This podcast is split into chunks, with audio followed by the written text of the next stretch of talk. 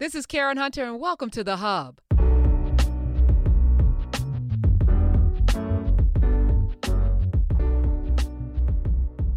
Good everything, Nubians. What what's happening? What's good? I know some of you may be triggered by what we played, and I'm gonna play another one on the end. I want to be able to chop it off so that these folks can get a single bit of our algorithms on the that.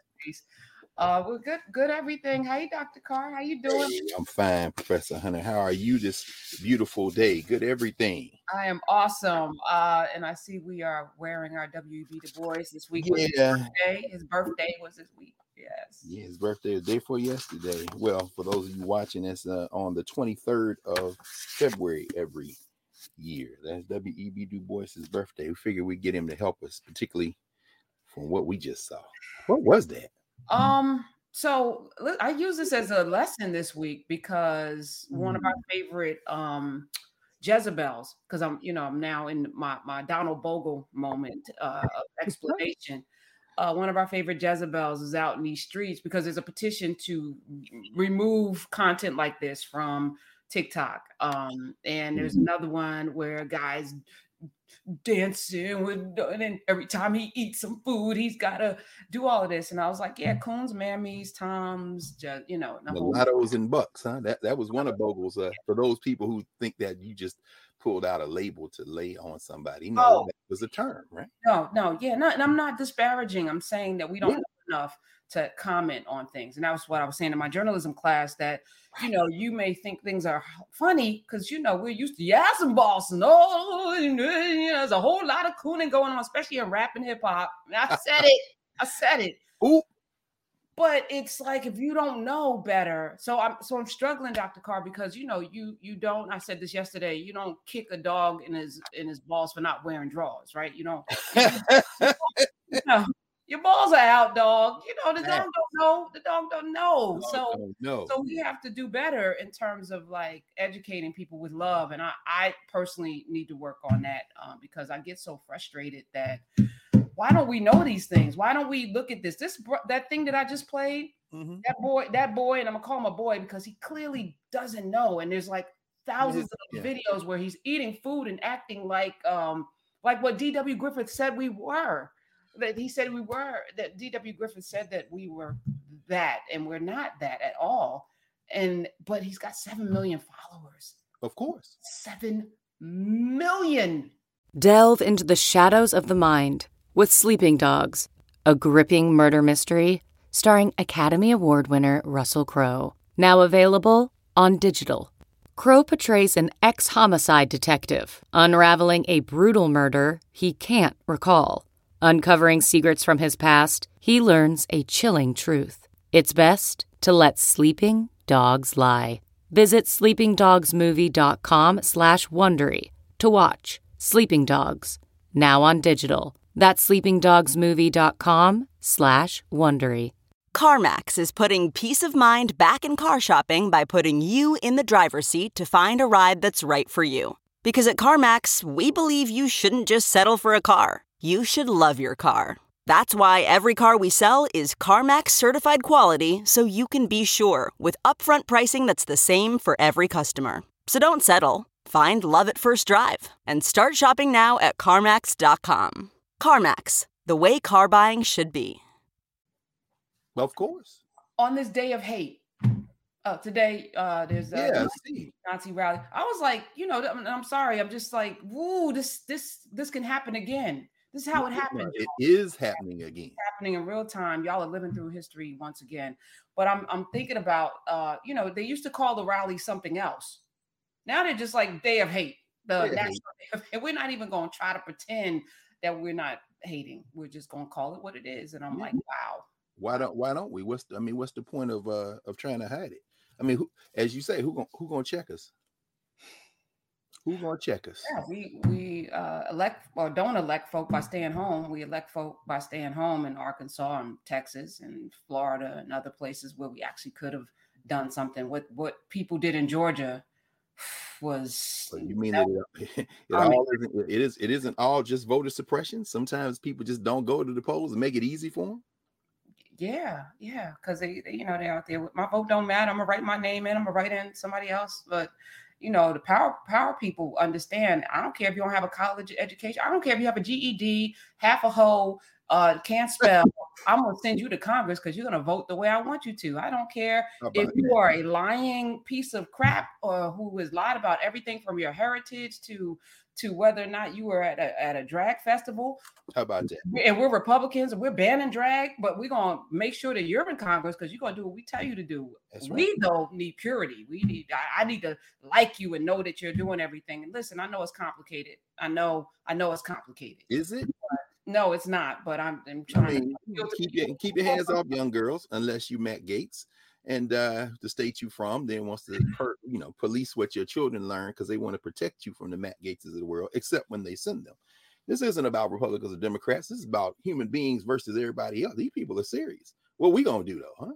What we gonna well, do? I guess we're gonna eat mustard and and and act like we having a you know some kind of spiritual or moment or sexual moment. I don't know what that was. What so, can we do?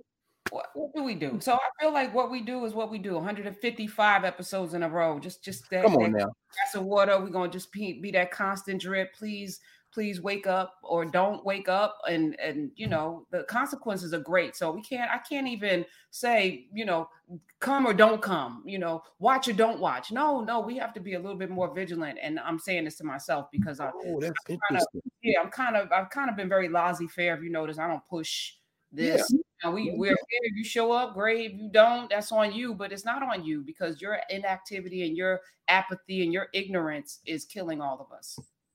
It's and killing all of us. Yeah, so I don't think we can accept that anymore. So I think we have to be a slightly more vigilant version of what we've been doing in terms of getting folk to recognize that these uh, cooning in- images of us gives people justification, and it's not right uh, to to you know in any any bit because I was just thinking you know with this this hate rally today and it's targeting Jewish people. But again, the Nuremberg laws were fashioned after the Jim Crow laws. This is not like there's not a separation here. This eugenics project was fomented at Harvard. You know, this is not, you know, it's master race theory, all of that was in America first. And who was the target? So if the target moves, and before there was Nazi Germany, there was the Rhineland section, I think, of Germany, of German uh, Germany, where World War One, uh, you know, formerly, you know, sl- uh, soldiers, black soldiers, and and German women. There was a whole section of, uh, of mixed race babies. They started there, and before that was Africa that the Germans started their their oh, mass. Although they so, did get some pointers from their cousins across the Atlantic, James Whitman Hitler's American model, the United States in the making of Nazi race law. Hold on, hold on, hold, hold that up again for the people. Hitler's American model, the United States in the making of Nazi race law. James Whitman, they uh, sent their people. Um, as Whitman shows, the Nuremberg laws were crafted in an atmosphere of considerable attention to the precedents American race laws had to offer. German praise for American practices, already found in Hitler's Mein Kampf, was continuous throughout the early 1930s, and most radical, most radical Nazi lawyers were eager advocates of the use of American models. But while Jim Crow segregation was one aspect of American law that appealed to Nazi radicals, it was not the most consequential one. Rather, both American citizenship and anti miscegenation laws proved directly relevant to the two principal Nuremberg laws the citizenship law and the blood law. Anyway, yeah, so the Nazi. Uh, wait, hold on. You just happened to just have that with among the. Back I talked about it before, and then one day I was moving some stuff, and I realized Whitman's book was right here on the shelf. I kept that close because you know, hey, it's, it's what it is. Ernest Just got caught up over there. He he he he he barely escaped with his life. Uh, Ernest Just, the scientist, of course, who won the Spingarn Medal in NAACP, was on faculty at Howard for a number of years. Uh, stem cell bio, well, cell biologist. Was he um, one of the founders of the Omega Phi? Yes, he, is, he was. That's exactly right. He was. Coleman Love and Just. I, I know this. That's, that's exactly right. Come on now, you know about that Coleman Love? That's what they say. You know, me not stray over there for my uh for Audrey would get me because I know she can't talk about that. But uh historically speaking, but yeah, just uh, from South Carolina, Dartmouth. Um, he uh he got caught up just as the war was breaking out. Um, what's the brother's name up at MIT? He may be retired now. He was uh, Kenneth Manning writes about it in his book Black Apollo of Science. But but but to to your larger point, which is the point, the Nazis weren't uh, pioneers in race law. They were looking to their brothers across the ocean, as Whitman traces. Yeah. The calls coming from inside the house, in other words. So that this this this hate rally they're having today, yeah, the roots ain't coming from Germany. I, I love how uh, you know uh, um, Joe Scarborough and them try to make it about anti, you know, they're like the Nazis. Well, what were the Nazis like, Joe? Don't do it. Or do it, and then we or do it. Yeah, just I mean, I, I, appreciate it. I appreciate, you know, I'm watching Snowfall uh, in honor of John Singleton, rest in power, our, our, brother Walter Mosley, final season. And there's a scene uh, where Franklin's mother, you know, the father and mother fled to Cuba. Father got snatched up, got killed, snatched up. I'm sorry, I'm giving away a lot. Those of you who haven't watched it. All right, I haven't, I haven't caught up. I, will watch it all at one sitting sometime. Yeah. But she she has a moment because you know the CIA was in, and I think about this all the time. You know, the the drugs flooding our communities, not just not just crack. Before that, it was heroin. Like it's it's been a constant beat. To criminalize you, you free people, you emancipate them, and then you make laws to reincarcerate them, and then you loan them out the way you did when they were enslaved, except you don't have to take care of them now. And loitering becomes a crime, and then you have that Thirteenth Amendment with the butt clause. I mean, it's all there in plain yes. view, right? Yes. Then, then you flood the community with drugs, and then you make them Schedule C, and you you you put them away, yes. you snatch them out, and then and then we're like dealing with the fallout from that. So Cissy um, says to her son Franklin, she wants to take down the government. you know, ah. and he's like, "Mama, how? You know what? What ah, are you doing here?" It, right? She's like, "No, no, no, no. They must go." You know, and I was thinking about you know the the you know the the schizophrenia you have to have to know what you know mm. still and still fight for the rights because I, I don't want to live under a Chinese regime. I don't want to live under a Russian regime. I don't want to live under a Ukrainian regime. We don't, want to live under any oppressive. I don't want to exactly. So we're gonna fight for the thing that we have to fight for because we can here at least fight here. We can at least have some semblance of I don't even want to call it power, but we can. Uh, yeah, that's the tough. Yeah. We can fight the power. That's what Chuck Denham told us to Chuck do. He said, yeah, on TV too, on PBS even. But yeah, no, I don't. I, I think that's the that's the danger. I can hear now some folks saying, "Well, you don't know enough about China or Russia to say that." But no, I think that's that's the challenge in using the hmm. flag based kind of approach to society because we know the United States um, hovers somewhere in the second 10 of the white countries that are considered the most quote unquote democratic on the index. You know, it's usually the top 10 is usually uh, pockmarked by the the homogenous white countries, Sweden and Norway. United States is near the top of the index, but by the you know the capitalist index and democracy and all that. But it's never number one. It's never number two. It's never number five. It's usually somewhere between ten and fifteen, maybe fifteen to twenty. So even by the white standards, it doesn't. It isn't the top. Now, of course, today, of course, right now, in fact, over in Nigeria, is an election. Wait, hold on. And before you move on, I, I just I'm not going anywhere. We're going right. We stand right here. Oh, okay. All right. I just I wanted to say that um you you said homogenous, right? Yeah. America's the only you, you talk about China. Has there ever been a non-Chinese person or non-phenotypical Chinese person run the country? Well, I mean, and see, there's the thing. Well, there's the challenge because China isn't homogenous. I mean, it's not homogenous, but there's a concentration camps right now. Muslims that are making uh, picking cotton and making the Uyghurs, yeah. the Uyghurs are are, mm-hmm. are being uh, decimated. No one's really talking about it because you know what do we know, right? What do we know? Well, I mean, we know right. about people yeah. in prison, as you said. You mentioned the Thirteenth Amendment. Now, it isn't slave labor in the sense that uh, China is being excoriated for human rights abuses, but uh, next time you walk into Walmart and pick out some three for five dollar draws, you might want to check where they came from. They could either have come from domestically, and there's a lot of slave labor in the prisons, yes. unpaid labor, and or they might have come from one of those countries that is constantly being excoriated for being anti-democratic, like uh, oh, I don't know, Haiti, for example, where you know, shout out to the Clintons as we always talk about them.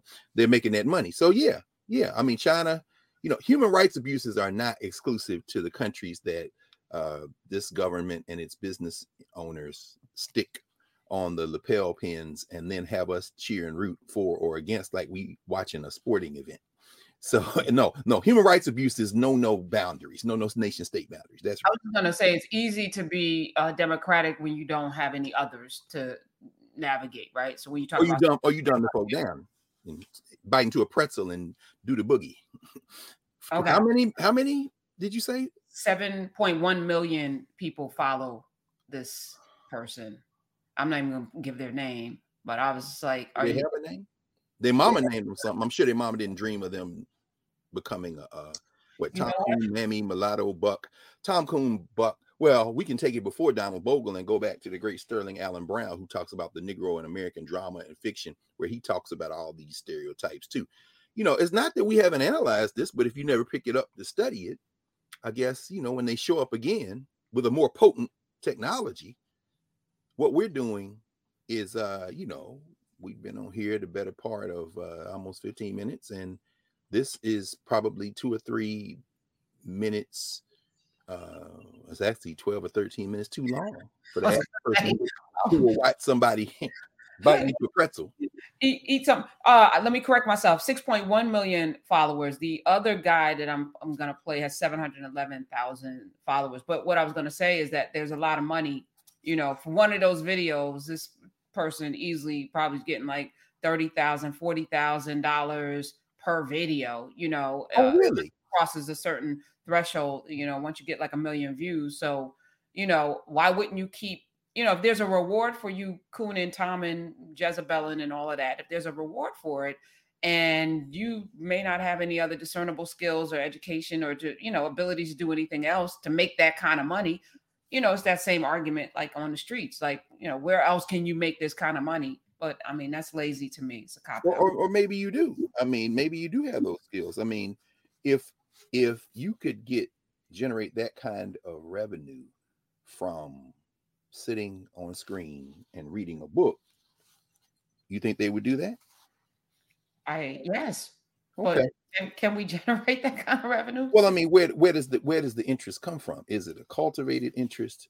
Is it like do we come out of our mother's wombs craving to see somebody in a tight Nike tank top uh doing the uh doing the huckabuck after ingesting uh sugar diabetes and uh and salt or so did somebody teach us that? because no now this is for everybody who, as soon as the child gets old enough to hold uh, a device, you stick it into her hand. You're training that child to watch the Coon Show. I know you don't think so. I mean, yeah, but no, you are. So I mean, they they'd read books if you could get. So is it the audio? I mean, how do we root this out? We're pouring the clean glasses for sure, but sounds like you uh and that spirit of that spirit is okay we maybe we need to press the gas. Not that we aren't continue to grow. It's really remarkable isn't it? You talked about last week's about how the roots are so deep and they continue to get deeper. But I, I know this, this, this is a, this is a long this is a, a long journey, you know, uh, of I don't even want to call it re, you know, unlearning and then re-indoctrinating because there has to be a willful. Here's what I say all the time, you know, like there was a willful indoctrination, which is why I have my class read at Bernays' propaganda. I, I play classified X for them. Yeah. I, I talk to them. I play these videos and then juxtapose it to what we see in in media. I know you have a hip hop class where these things are talked about because we got to make it real where, where they see it. And I, a couple of my kids, my, my students got emotional watching Classified X because there's like these, you know, very troublesome scenes of lynchings. And then what what Melvin Van Peebles does so massively is juxtapose it to, you know, the bucket and the chicken and the chicken, and, and then he shows the hangings, right? Like it's like, oh, yeah, there's a direct connection. And and while we're not X is what the 80s yeah, yeah. Early Mhm. 80s. so, So- that's uh 40 years ago Yes. And he has made transition. He's not right i'm just saying as Yeah. bad as it was 40 years ago and i- i- is that the shame i think it, maybe that's around the same time as uh what's the other one? Not split image that's jannette dates in the book. Um oh i can't think of the other one that is um often so somebody will put it in the in the chat. The other documentary uh esther rolle narrates it. Um but at any rate it, it doesn't matter. When so you said they had a what, what was where was the emotion coming from the realization that you know you see these things like my dad grew up in the era where literal images like he he and his brother were teased called the gold dust twins because they were very dark skinned yeah and but i mean don't know the gold dust. You want to tell people because some people may not know. Young people, especially, may not know what the gold dust twins are.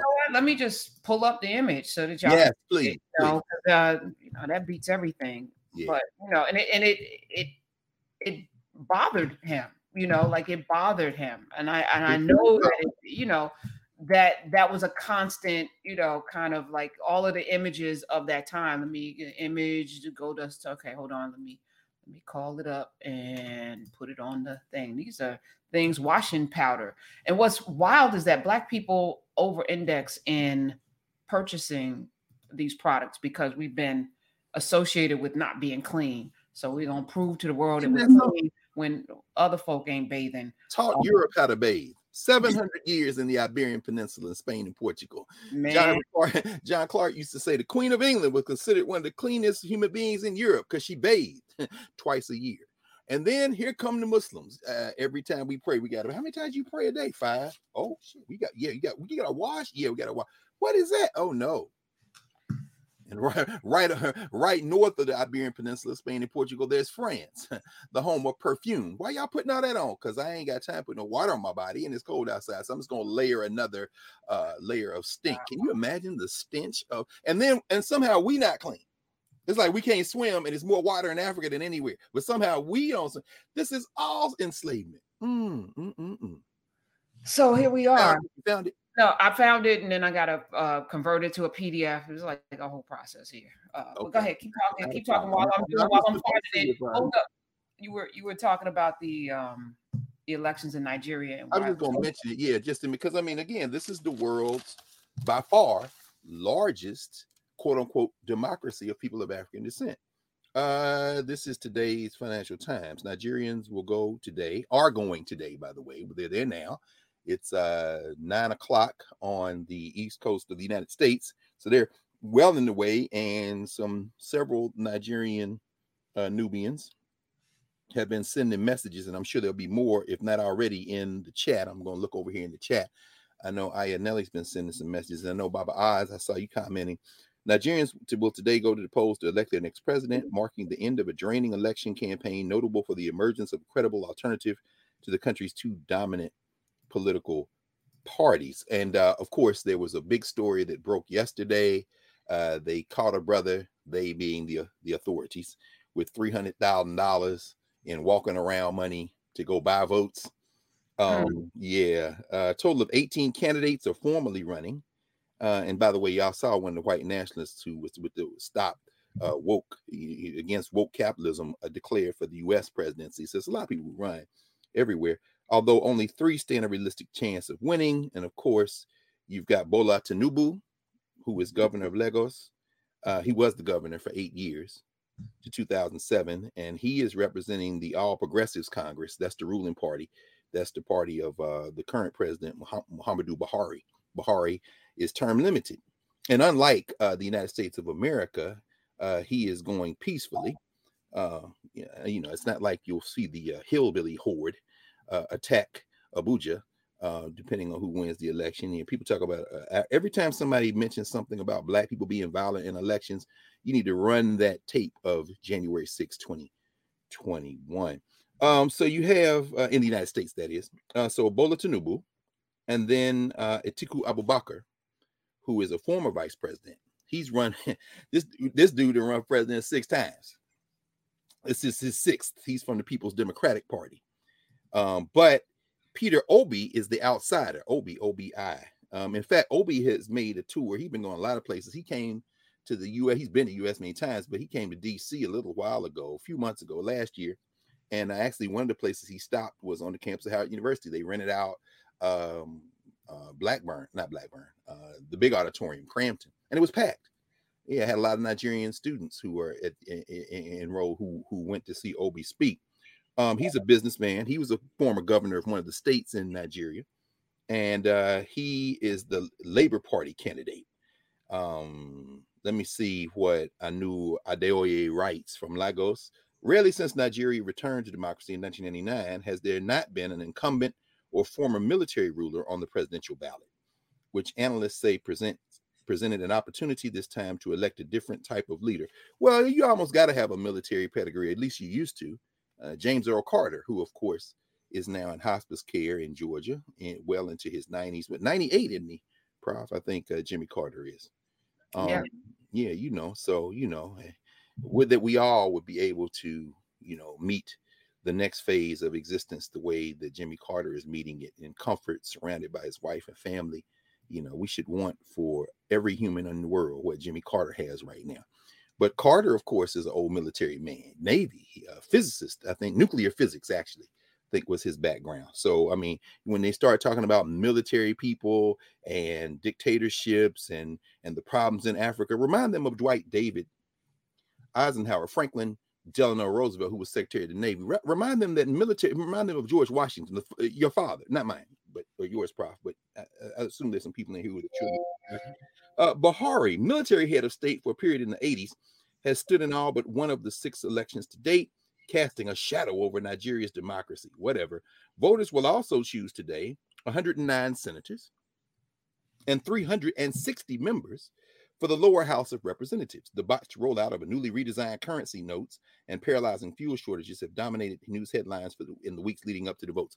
Yeah, I mean, you know, they're always going to say that Nigeria, they're predicting by 2050, I think it's the predictions I've seen consistently, they're going to be 440 million people in Nigeria the vast majority of them in their 20s or younger. I want you pause and think about that for a minute. That's 100 million more people than in the United States right now.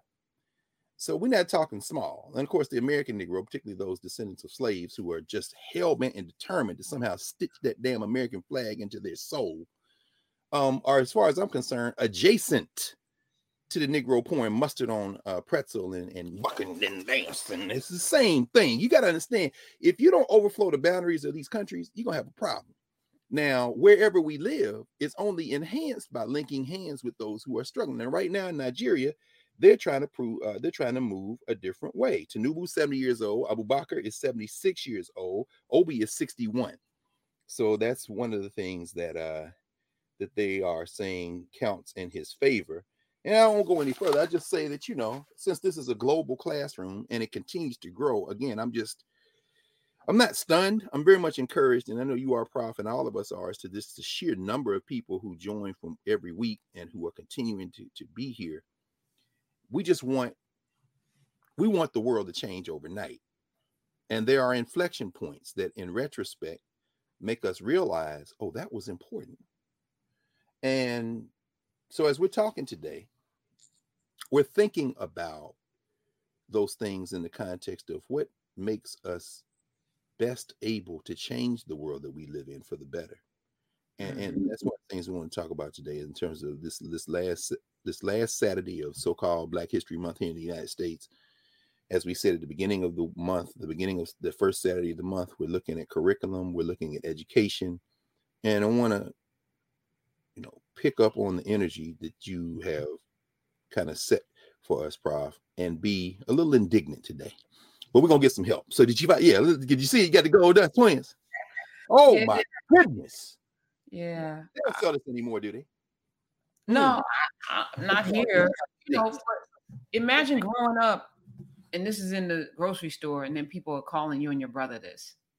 You know, Nah, see, you gotta fight somebody, but you really can't. You gotta be careful. They did fight. Uh, so like, so my my uncle Melvin was uh known for that. So, and my actually, my we say my uncle. Yeah, my, my, my uncle died fighting.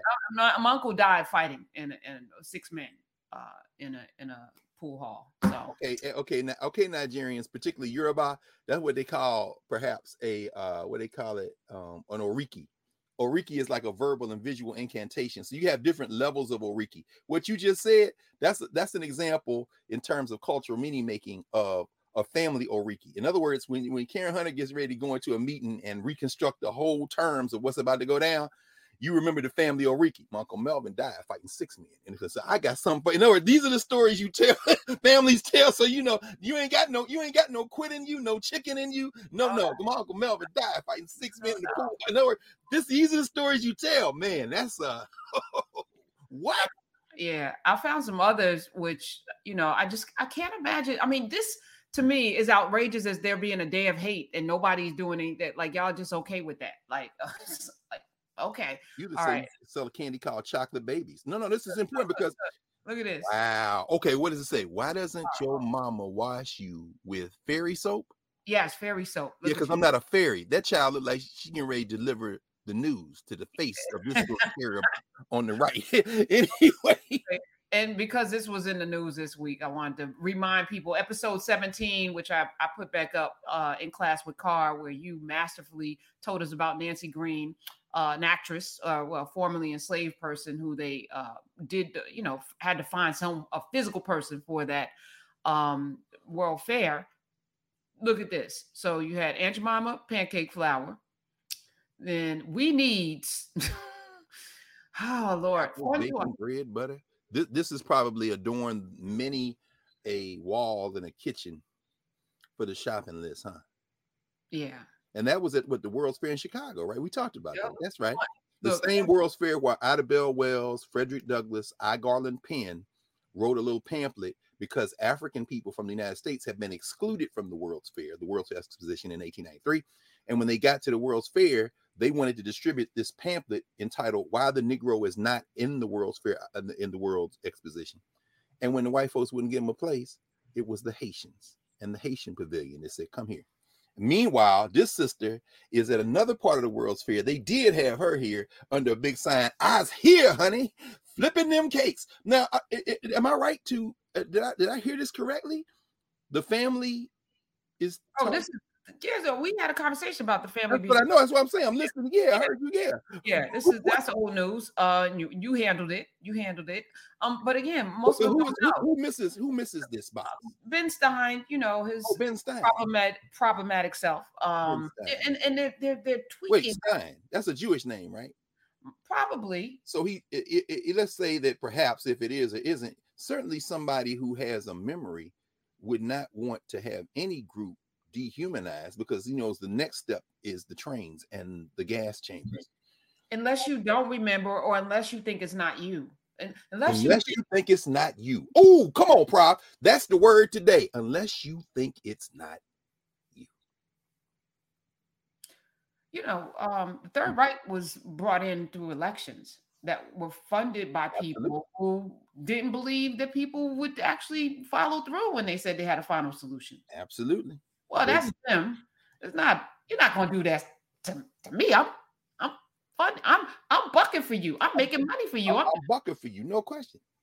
In fact, the great Gil Scott Heron in his uh, poem song uh, "Dot Dot Did It Dot Dot Dash," the Ghetto Code, dur- written during the Nixon era, he said is you know the United States. He said is looking like Europe, and it's looking like Hitler in '38. Did they move to stop Hitler before it was too late? Dot dot did it dot dot dash. Damned if I know. In other words, it don't it don't start. Yeah, you're, you're absolutely right. It creeps. That's why they call it creeping socialism, creeping Nazism. You think the thing is a small thing. It's a little rally here. This little cornpone governor in Florida there with this new House uh, bill that has been introduced into the legislature, where they're now going to, um, what did they say? They're going to ban majors and minors in gender studies. At least they claim. The trustees of the public universities in Florida can call for post tenure review of any faculty member for cause. wow. And, and- but yeah, all that.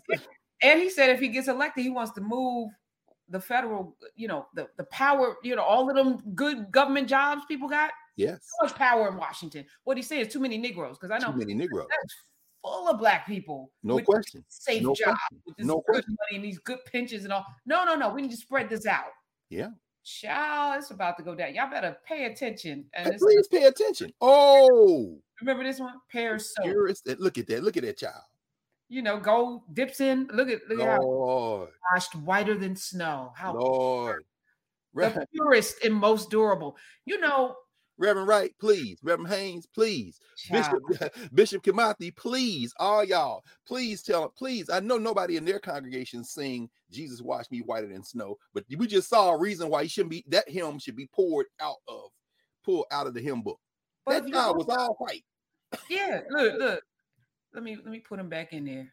Uh, Add him back. Okay. Went in and then came out. The But purest and most durable. Most durable. Best in the West, three cents a bar, St. Louis, Missouri. By the way, you saw that the sister there, the uh, attorney general in Missouri, in St. Louis, now the white boys in, in the state house in Jeff City are trying to strip her, trying to get her out. She's won re-election. Why? Because I have a law degree. I'm the prosecutor, and I'm going to get some justice with people. I'm not putting everybody in jail. So now the white boys out there, they're not going to be satisfied till they break it. I, for one, am thrilled at the thought of them breaking this funky ass project up, and because we can build better, we Yes. can build back better. Not Joe Biden. You- you- no, because I mean, because didn't I see? well, and I was gonna say yes, we can, and then I just didn't what did uh, Erin Brockovich is still alive?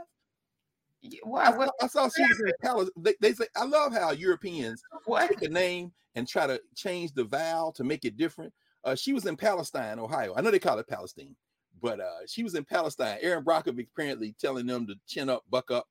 Meanwhile, the hair falling out, teeth falling out. Oh, and JD Vance, Mr. JD Vance, uh, you're up, bruh. You, you, you done rode those voters. They voted for you. You in the Senate. Now come on out there and tell them again how the government is not good, how regulations are not good, how Trump, who you were screwing up while you were getting your book, and then turn around say you love Trump, how Trump rolled back those regulations. Go, now, JD, you up now. But I heard Erin Brockovich was out there Yeah, trying to tell these poor white voters to. tell them be vigilant and hold your ground. Are you serious? Yeah. Hold your ground. My ground is radioactive. Meanwhile, black people in Africatown in Alabama and every hazardous waste dump, Robert Bullard been writing about this from years from, from uh, Atlanta University, environmental racism are saying, oh, do you get it now? Do you get how your whiteness is going to cost you your life? Because you've been killing us all along. What they used to call Cleveland the mistake on the lake because they had so many chemicals in Lake Erie on the shores of uh, you know, it's like I mean, and remember when uh, when uh was it it was Lake Erie, wasn't it? It was on fire that time. Yeah.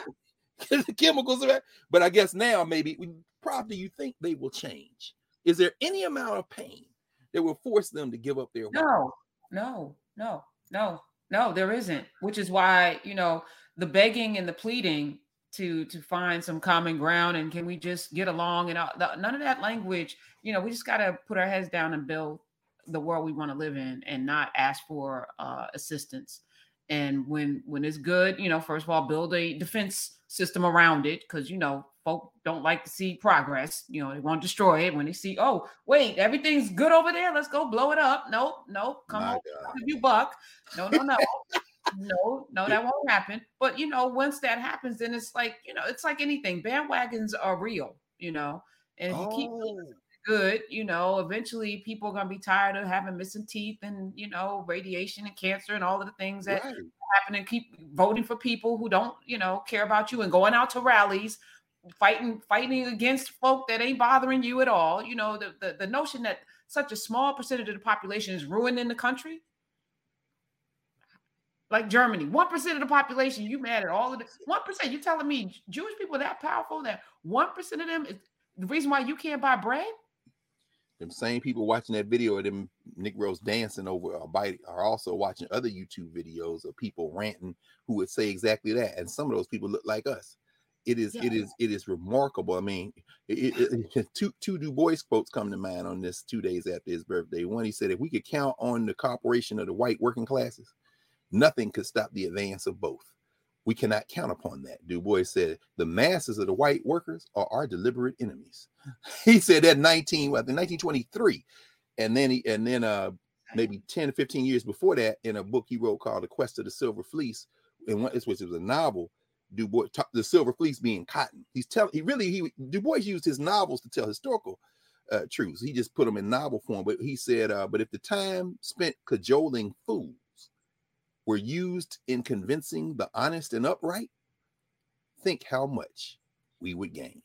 And that's what we're doing. I mean, you, know, you spend all this time. No, no, no. Let's just keep pouring this clean glass of water. Let's turn up the volume a little bit. Let's remain consistent. And Du Bois, in fact, Du Bois said that too. He said, I'm not worried about being consistent. What I'm worried about is the truth. Because the truth will keep you consistent. He changed his mind many times. So um I hate to see, I mean, okay, let's think about this probably a little bit. Just know because again, this is the point of entry. Here we are, the last Saturday of so-called Negro History uh, Month, uh, Black History Month. Start say Negro History Week, Black History Month in the United States. a short time when we look and survey of what we've learned the whole year and then gear up for the next year because next Saturday we just plunge right back into it. And those of you who are new to Newbie knowing that Monday night we're now uh, about to enter framing question six.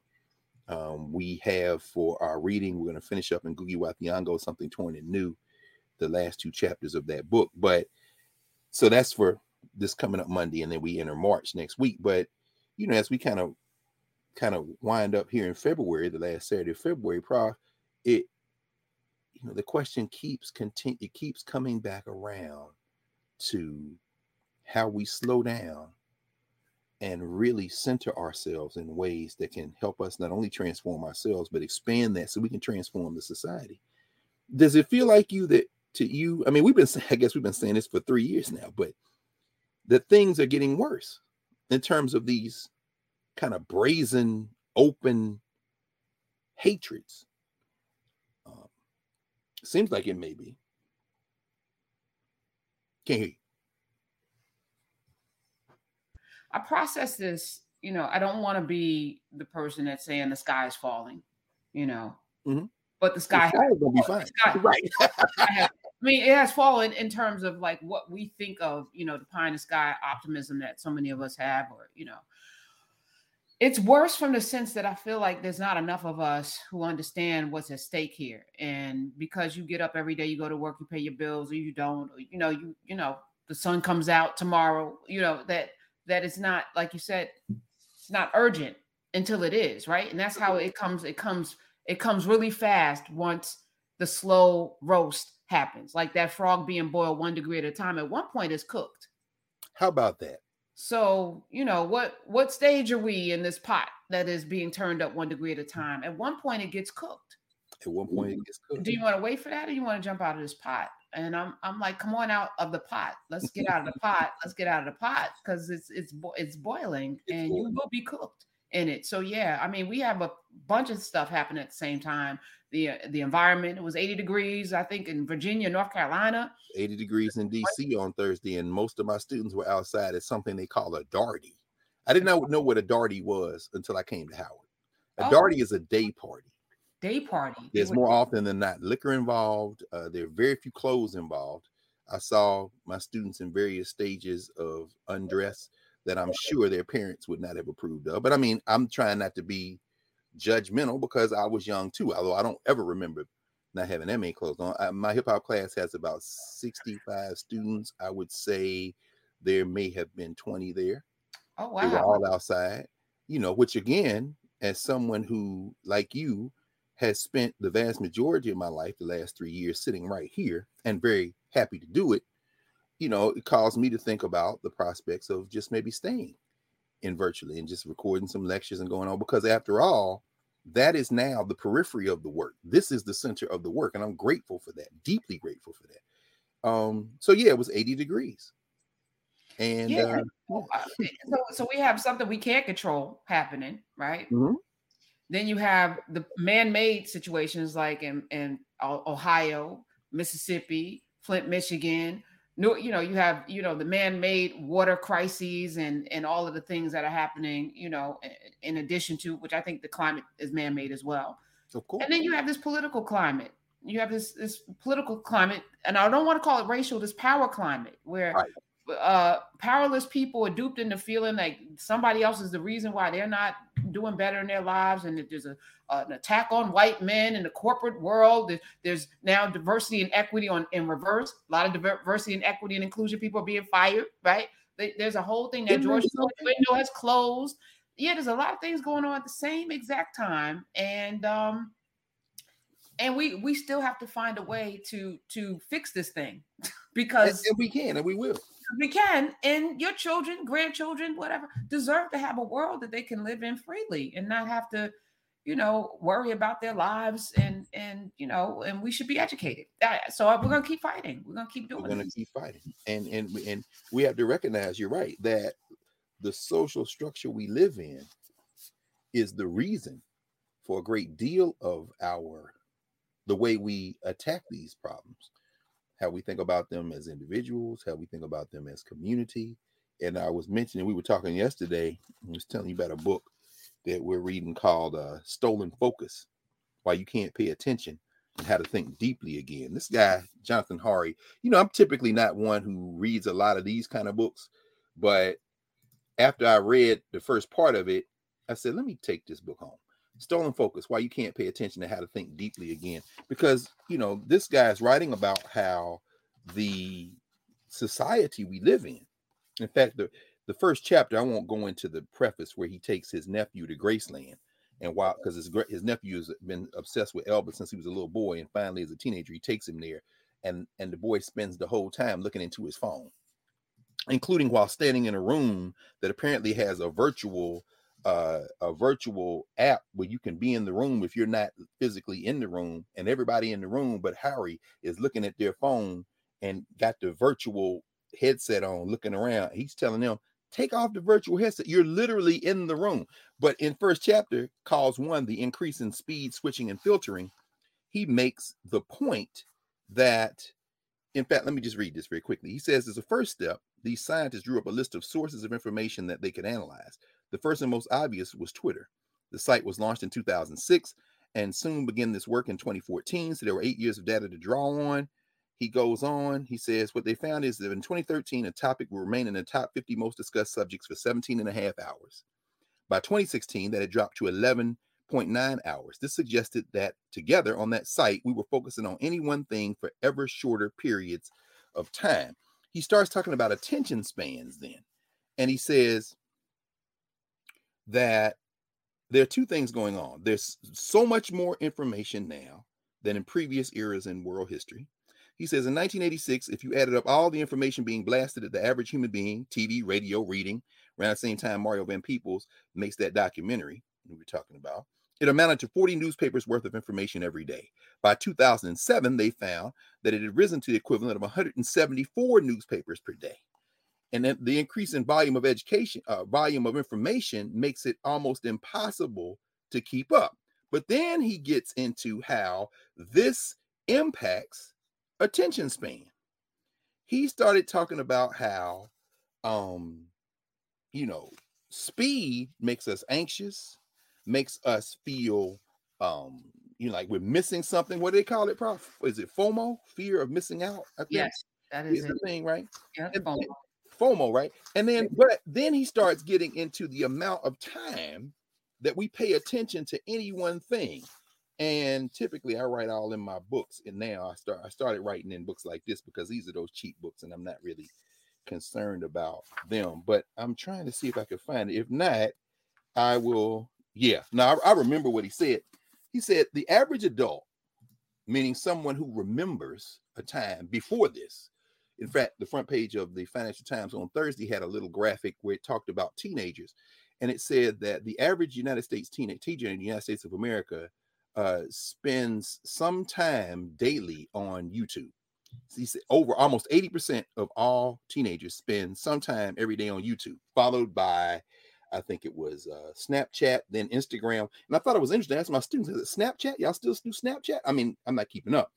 But what Hari says, uh, he says, Johanna uh, Hari says, is that the attention span of the average adult who remembers before 2006 on any one subject before we just drift is between two and three minutes. He says the same attention span for a young person who doesn't remember the time before all this social media stuff, Facebook and Instagram, and Facebook was down the list, by the way, YouTube. The average attention span is less than a minute. In fact, maybe like 30 seconds. So if you're sitting in a restaurant and the waitress or the attendant comes up and pours mustard on a piece of pizza and you eat it and you start guess what people trained not to pay attention are now like let me click wait what's gonna happen oh he danced that's why there are random uh artificial images let's say cartoon cats real cat who have more followers than both them brothers combined. Because I'm just gonna watch this cat. Oh, I'm gonna watch this cat ride this dog's back. Oh, I'm gonna watch this dog help these young people, these children come across the crosswalk. Oh, meanwhile, your your daddy retirement plan is going in the toilet. Why? Because the billionaires then figured out more stock buybacks, and you want to know why you about to be laid off. But the child is in the room in her hand watching this TikTok dance. Get this dance. Get this dance. Get this dance. so I mean, like, and so what? What Johann? Uh, what Johann Hari does in this book this is a guy, best-selling author like you, Prof. I, I mean, stacks upon stacks of bestsellers. And what he's doing is he travels the world after a brief moment where he opens the book, where he unplugs everything. He goes to like Walmart or Target somewhere and says, "I need a phone without internet access." The, it it's crack. I'm crack. I'm reading this cracking up because he says when he every store he goes to, the clerks don't know what he's talking about. What do you mean you want a phone with no access to the internet? For what? In case I had to make emergency calls. And you mean like slow access or you got to buy a plan or something? No, no internet. Oh, we don't. No, what, what, what? They couldn't understand. When he finally got them to understand, eventually they say, Oh, I wish I had a phone like that because they realize it's the technology speeding everything up. Now, we are regularly in this space for extended time relative to a world that moves that quickly. What does that mean? Well, again, we are in a world where all of us are being trained to respond viscerally to events around us, to experiences around us. If you can't capture our attention long enough for us to sustain it past a few seconds or a few minutes, then you continue to craft whatever you're doing in the world to speak to that lowest common denominator and it just reinforces the lowest common denominator. So the curriculum gets far, far fewer words in it. So the lessons become can we get this in two minutes? Can we get this in 30 seconds? Can we tell the whole history of Black people in a second or maybe a Hulu documentary of six minutes? And then you don't realize you're not helping. you're not helping. You're not helping. Um, and I thought today, as as you say, I mean, you you you you you set down the marker prop this morning with the okay, cease and desist. And I'm with you on that because the the the the news this week from Florida, of course, with this fool DeSantis, who will never be president of the United States, if for no other reason than even by the short attention span um, marker, by the short attention span rubric, the short attention span indicator, he, as folks say, the closer you get to him, the less interesting he is. It won't be his policies. It won't be debate that's going to do the most damage to him, although those will do damage. It's going to be the fact that he don't show up well on TV. That's going to be the problem. People say, "Well, yeah, because you did elect a reality star president, and before that, you act, you elected a B movie actor, Ronald Wilson Reagan." So, in other words, Reagan, you want to see Trump go back to Reagan, and on that and that factor, with that factor alone, DeSantis is in trouble as soon as he leaves uh, Tallahassee, much less the rest of Florida. And by the way, shout out to those young people who marched on the state capitol and who marched all over in protest on Thursday. Uh, students from all over the state of Florida. If you are Nubian who participated in that, you know, put it in the chat and let us know. Um, you know, if you were there, because I saw there was some, you know, including the HBCUs. I saw one young brother, Dream Defenders, and some other groups from FAMU. They are standing. Of course they are. But uh, there was news out of Nashville today. Uh, Nashville, not today. Nashville this week out of Tennessee. Uh, Jason Mumpower, um, a real piece of work. And it's funny how, again, thinking about the visuals, DeSantis is very careful to cultivate his hayseed look.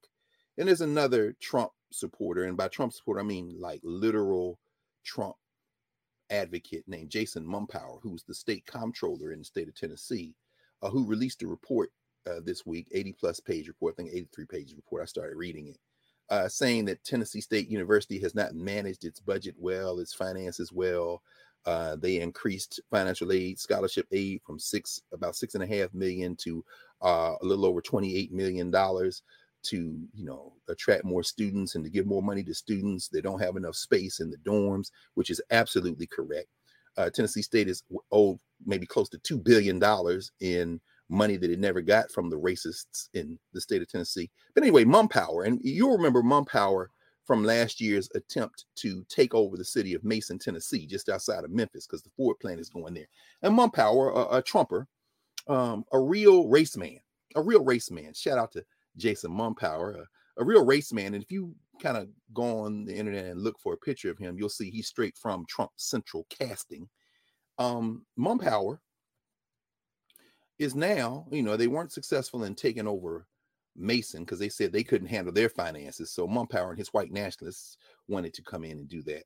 Well, now they're saying Tennessee State can't handle its finances. There's no evidence, no charge of misappropriation of funds or embezzlement, but it's just that, you know, Negroes can't count and they can't do their money right, even though Tennessee State has been starved for years and doesn't get its appropriations. And so Mumpower is suggesting, I think there are like a dozen recommendations. One of them is that Tennessee State come back up under the Tennessee Board of Regents. And you know, white folk can get their hands on the budget and do the right thing. Welcome, let's dance. Okay. See, I'll be trying to, I love it. See, at some point, we're going to have to fight these people.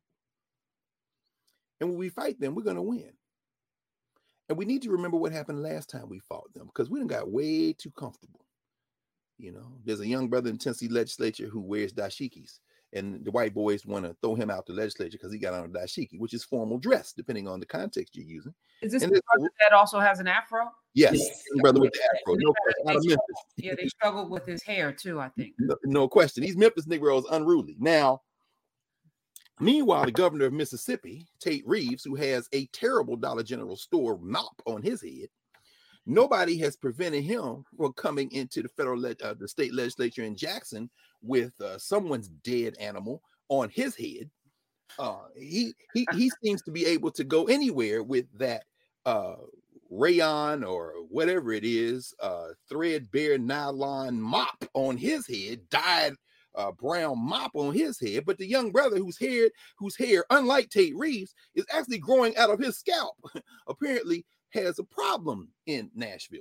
But the brother's not backing down, and this is what you have to do. Um, so Mumpower is trying to get uh, a massa board now, those of us like myself who are old enough to remember when Tennessee State was under the State Board of Regents, it was under the Regents when I was an undergrad. In fact, we took a bus to East Tennessee to try to stop the State Board of Regents, took a bunch of students up there, student body president that year, to uh, tell them to not make the chancellor of the State Board of Regents, uh, Thomas Garland was his name. There's a man with a high school education, nothing wrong with that. That's a beautiful thing but he put him over higher education of all the public schools in Tennessee, with the exception of the University of Tennessee system, which is always separate. Rocky Top, you'll always be, whoa, home sweet home to me. All you Negroes run up down the field in Neyland Stadium for the University of Tennessee, you should probably close your ears at this point. Um, because as far as I'm concerned, in many ways, you are just one step removed from the brother we saw eating and dancing in the TikTok video. And I'm sorry to say that about young people, but at some point now, we got to draw the line. So if you're a young person, you're offended, don't get mad. As John Clarke used to say, get smart. It's time to study. We're going to bring Du Bois back in on that in a moment, too. So the University of Tennessee system stays separate from the Tennessee Board of Regents system. And they had something called the Tennessee Higher Education Commission, all this other thing. You got all these little operating things. The whole notion, though, is Tennessee State is the only HBC, public HBCU in the country. There's LeMoyne-Owen, there's uh, Bishop Isaac Lane, Lane College in West Tennessee, but in, those are private schools. Um, but Knoxville College in East Tennessee, which is still open and really making a comeback. Shout out to Knoxville College, but Tennessee State is the public school. And uh, and I'm going to tie this together in a second with what happened with my law students. Shout out to my law students at Howard University School of Law. We had a class, uh, we have class every Wednesday night, but this Wednesday we looked at education and it really set the tone. And I told them, set the tone for what we're going to do today as we close out Black History Month on Saturday. I'll tie this together in a second. But I'll mention uh, how this plays with what I'm going to talk about in a minute. I'll, I'll mention that now. Uh, I think it was 1967 and 1968. Rita Sanders Geier uh, was a plaintiff, and uh, she was a student in Tennessee who represented the interest of black students in Tennessee who said you're you're shortchanging Tennessee State of its money. Now, this is a common theme there's a common theme, particularly after the passage of the Civil Rights Act of 1964, Title VI of the Civil Rights Act of 1964, which, of course, is supposed to extend the 14th Amendment, equal protection under law, which means you, you got a dual system of higher education in the South. Jackson State doesn't get the money Ole Miss gets. Tennessee State doesn't get the money University of Tennessee gets, or this new Middle Tennessee State University they, that they that they created. In Alabama, Alabama State and Alabama A&M don't get the money of the University of Alabama in Tuscaloosa. You know, in in in in in Texas, Prairie View does not get the money of Texas A&M and so forth and so on. Alcorn didn't get the money of, of Mississippi State and so forth. So the uh, Geier went to court and sued. Ultimately, that case, Geier versus whatever governor was in place at the time. At the time I was in school, it was Lamar Alexander. Uh, Geier versus Alexander at that point. The case and the cases that kind of fall in that vein. In Mississippi, it was the Ayers case, Ayers versus Fordice. Shout out to the great Alvin Chambliss and the lawyers there who argued those cases. In Maryland, there was a similar case. You saw the settlement that Larry Hogan finally had to buck up because the black legislators, voting does matter, by the way. Many of them graduates of historically black schools in public schools in uh, in Maryland, Bowie State University, University of Maryland Eastern Shore, Morgan State University, the national treasure as it calls itself, and of course Coppin State University. Those schools, many of their graduates are in the legislature in Maryland, the House of Delegates and so forth. So they were able to push Hogan, and they got almost $600 million to be distributed over 10 years. Well, that's in the vein of the Geier case. So what happened was ultimately that case uh, fell under supervision of a federal judge in Nashville named Thomas Wiseman, who uh, it, it, the, he got the parties to enter into a stipulation of settlement. And I don't want to get too deep into the weeds on this legal stuff, but I'm going to mention one thing that is important to understand about this as well. In the 1970s, 1979, in fact, Tennessee State merged with the University of Tennessee, Nashville. Oh, University of Tennessee? I thought it was in Knoxville. It is in Knoxville. This is what the white boys did. Again, Jason Mumpower. If, you, somebody should send you this clip, look at me, bro. Let's dance.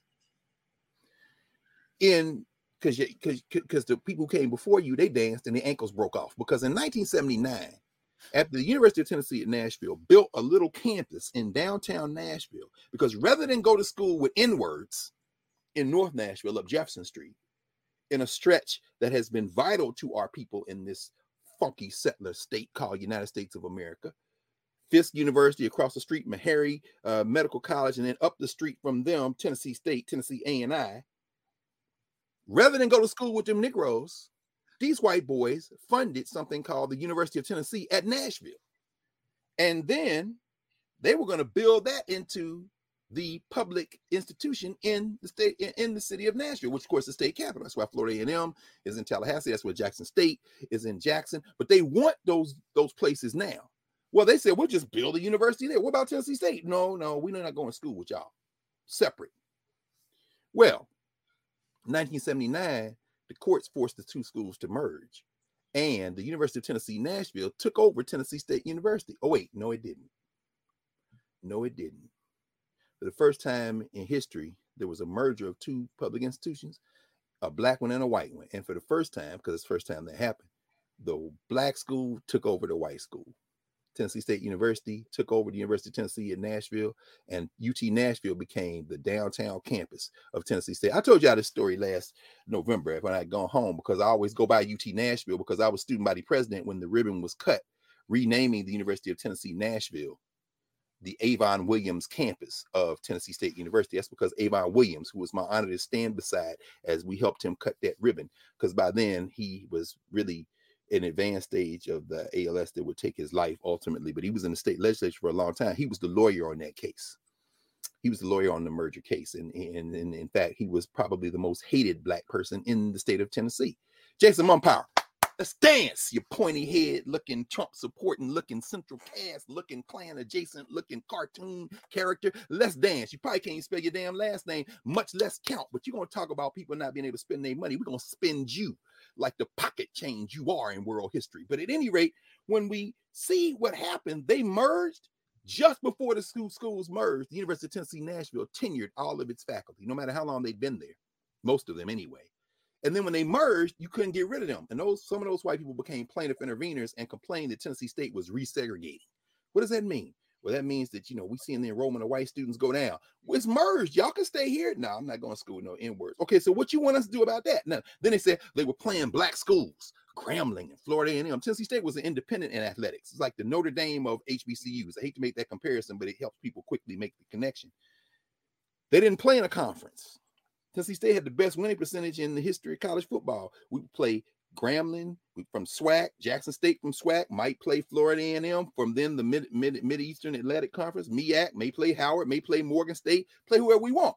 Well, the judge and them banging on Tennessee State. Ultimately, Tennessee State makes the decision to join the Ohio Valley Conference. Now I know some people think that the white conferences are better than the black conferences. Shout out to Hampton, shout out to North Carolina A&T, both of whom have left the MEAC and going into white conferences, following Tennessee State's model, which ain't no model to follow at all. But in order to do that, they had to get rid of any leadership at Tennessee State that would stay black. And that leader was in the form of a brother who just made transition last year, the great Fred Humphries. Frederick Humphries, who was a Florida A&M graduate, who left Tennessee State my sophomore year and went back to FAM to lead Florida A&M, where he fought with the Florida legislature, worked with the Florida legislature as well, and was able to continue to grow Florida A&M. Well, when he was president of Tennessee State, Tennessee State was under the Board of Regents, and he fought them like hell. And the board sent a white boy named Ron Dixon. Lord, I'm remembering all this like it was yesterday now. To Tennessee State to become the vice presidents of financial affairs. And it was this big controversy when we were in school because uh, Dixon had uh, sent around a little cartoon, and some of y'all know this little saying, you know, uh, what's that saying that they like to talk about draining the swamp? Trump talks about draining the swamp from this saying that, you know, when you enter a swamp, you know, you shouldn't be fighting the alligators. You should be trying to drain the swamp. Your first objective is to drain the swamp. Well, Dixon had sent that cartoon around and then it got out. When we found out as students, we were like, bet we can't get rid of Ron Dixon, but every one of these white boys that came from the University of Tennessee, Nashville, who are now on this faculty, who are plaintiff interveners talking about we too black, boycott their classes. Oh, they were mad at us. Let me tell you something. Every student, please understand the power of students. Please understand the power of students. Because uh, H. Coleman McGinnis, who is dead now, and uh, there's a bunch of them. I'm gonna name these white boys. Boy, they were mad. They were in the newspapers. They were in the Tennessean and in the Nashville Banner. These students, and we was like, let's dance. Let's dance. David Bowie. Anyway, uh, I saw Bowie's collection. In fact, has uh, just been donated. Anyway, story for another day.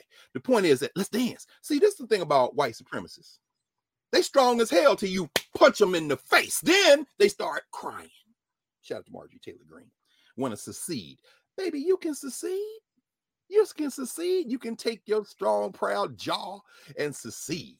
Now, when you find out that Georgia is in fact not a red state, but some red counties with one person apiece in them, and Atlanta and Savannah and Augusta is where the money is and the power is, now you're gonna have a problem. Guess what? Because your red state gonna look a whole lot funnier to you when you're sitting up at your exercise place after you've divorced uh, you, your partner and sitting around trying to figure out what happened to your life. You break it up and see what happens. Anyway, I'm sorry, y'all. So the point is this in Tennessee, Jason Mumpower is trying to get his hands on Tennessee State's money, and the recommendation he made is to put them under the board of regents so you can get at the money. Hey boy, hey boy, let's dance. We was under the regents before. You think that scares us? It excites me. I think because at some point we're gonna have to fight these people, and you're gonna take away every other avenue except fighting. And when that happens, you're gonna stick your finger on the side of your mouth like a white Urkel, like, did I do that? yeah. And at that point, you're gonna realize that the tipping point was you pressed on too many buttons. Same thing in Virginia with Ralph Northam. We saw that. He's just called for review of the AP African American History course. We're working our way back now to the Saturday theme that we're wrapping up today. The all this stuff is going on he, you know, let's let's review this class. Let's review this class. Let's review this class. Let's dance, Northam. Let's dance, Ralph, in Virginia. Let's dance in Texas. Let's dance in Florida because you all are going to push it until you break it. Now, that is some of the stuff that's going on in the week since we've been together. But all of those things are peripheral to the mission that we have.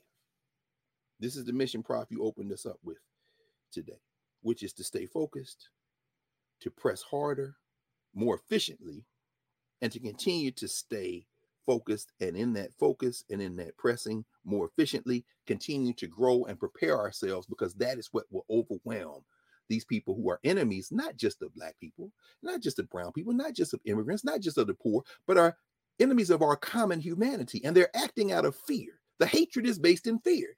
You will not replace us. Jews will not replace us. What are you talking? What, what are you talking about being replaced? It's a feeling. In fact, to quote from Boston, is more than a feeling because there is also a material interest at play, which is why Du Bois is creeping back into the conversation as white nationalism forces us to have to fight. This is W.E.B. Du Bois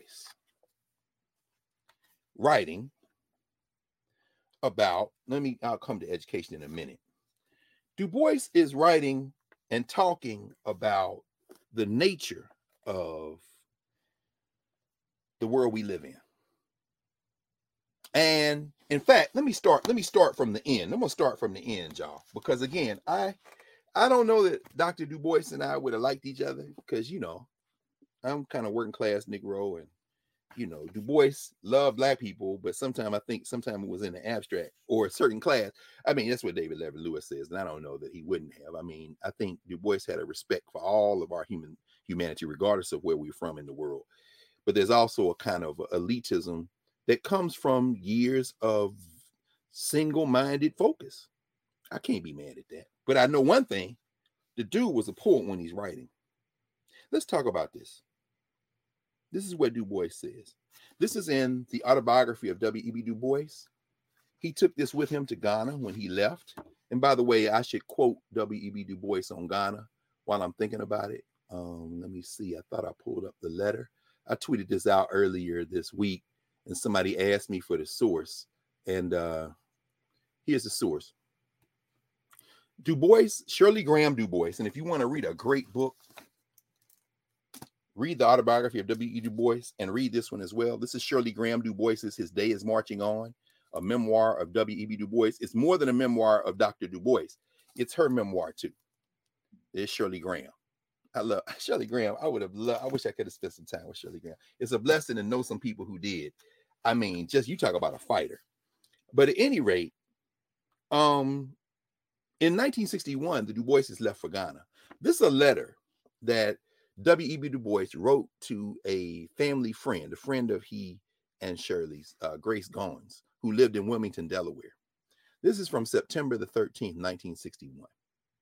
Ms. Grace Goins, 501 East 10th Street, Wilmington, Delaware. Dear Grace, your letter of September the 7th makes me so mad that I hasten to reply.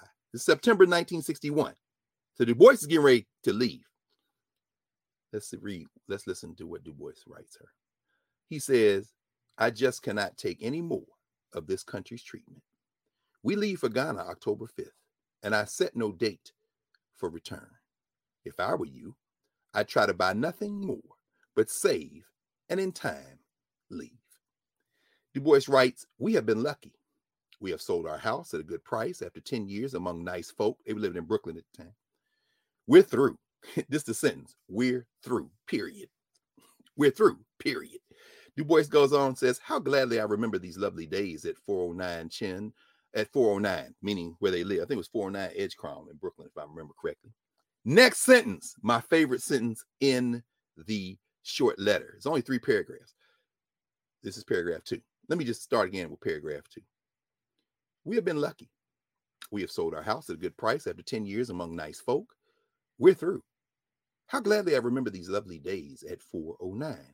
Chin up and fight on, but realize that American Negroes can't win. Next paragraph. I read this over after writing it.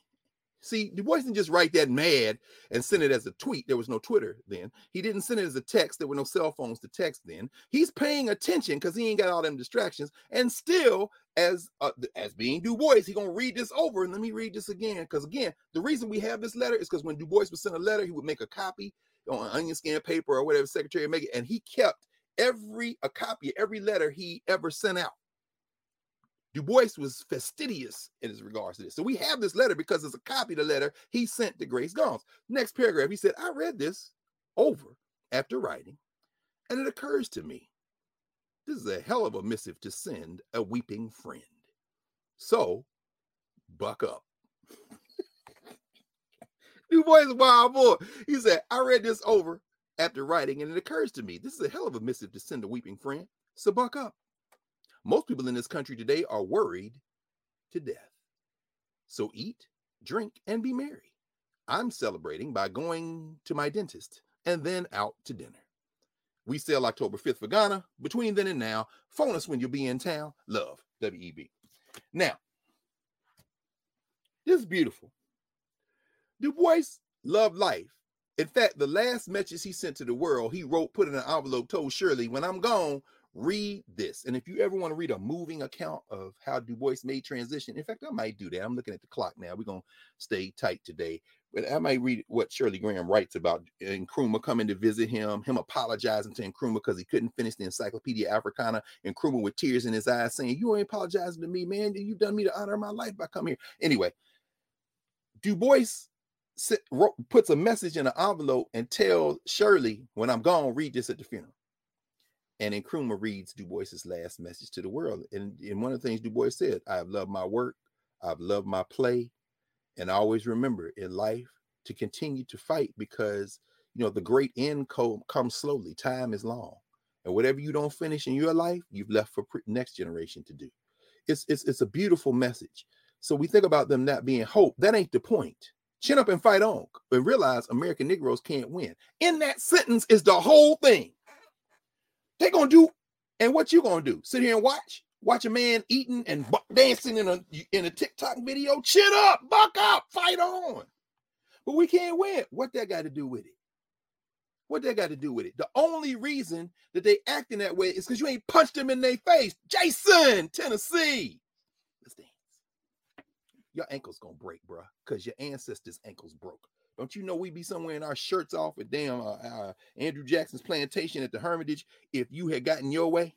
Oh, but you're gonna lose this time like he lost last time. Because when Du Bois says chin up and fight on, but recognize American Negroes can't win, he's not saying that black people can't win. He's saying if you allow yourself to define yourself by the context and the contour of this white supremacist project, you are by definition a loser.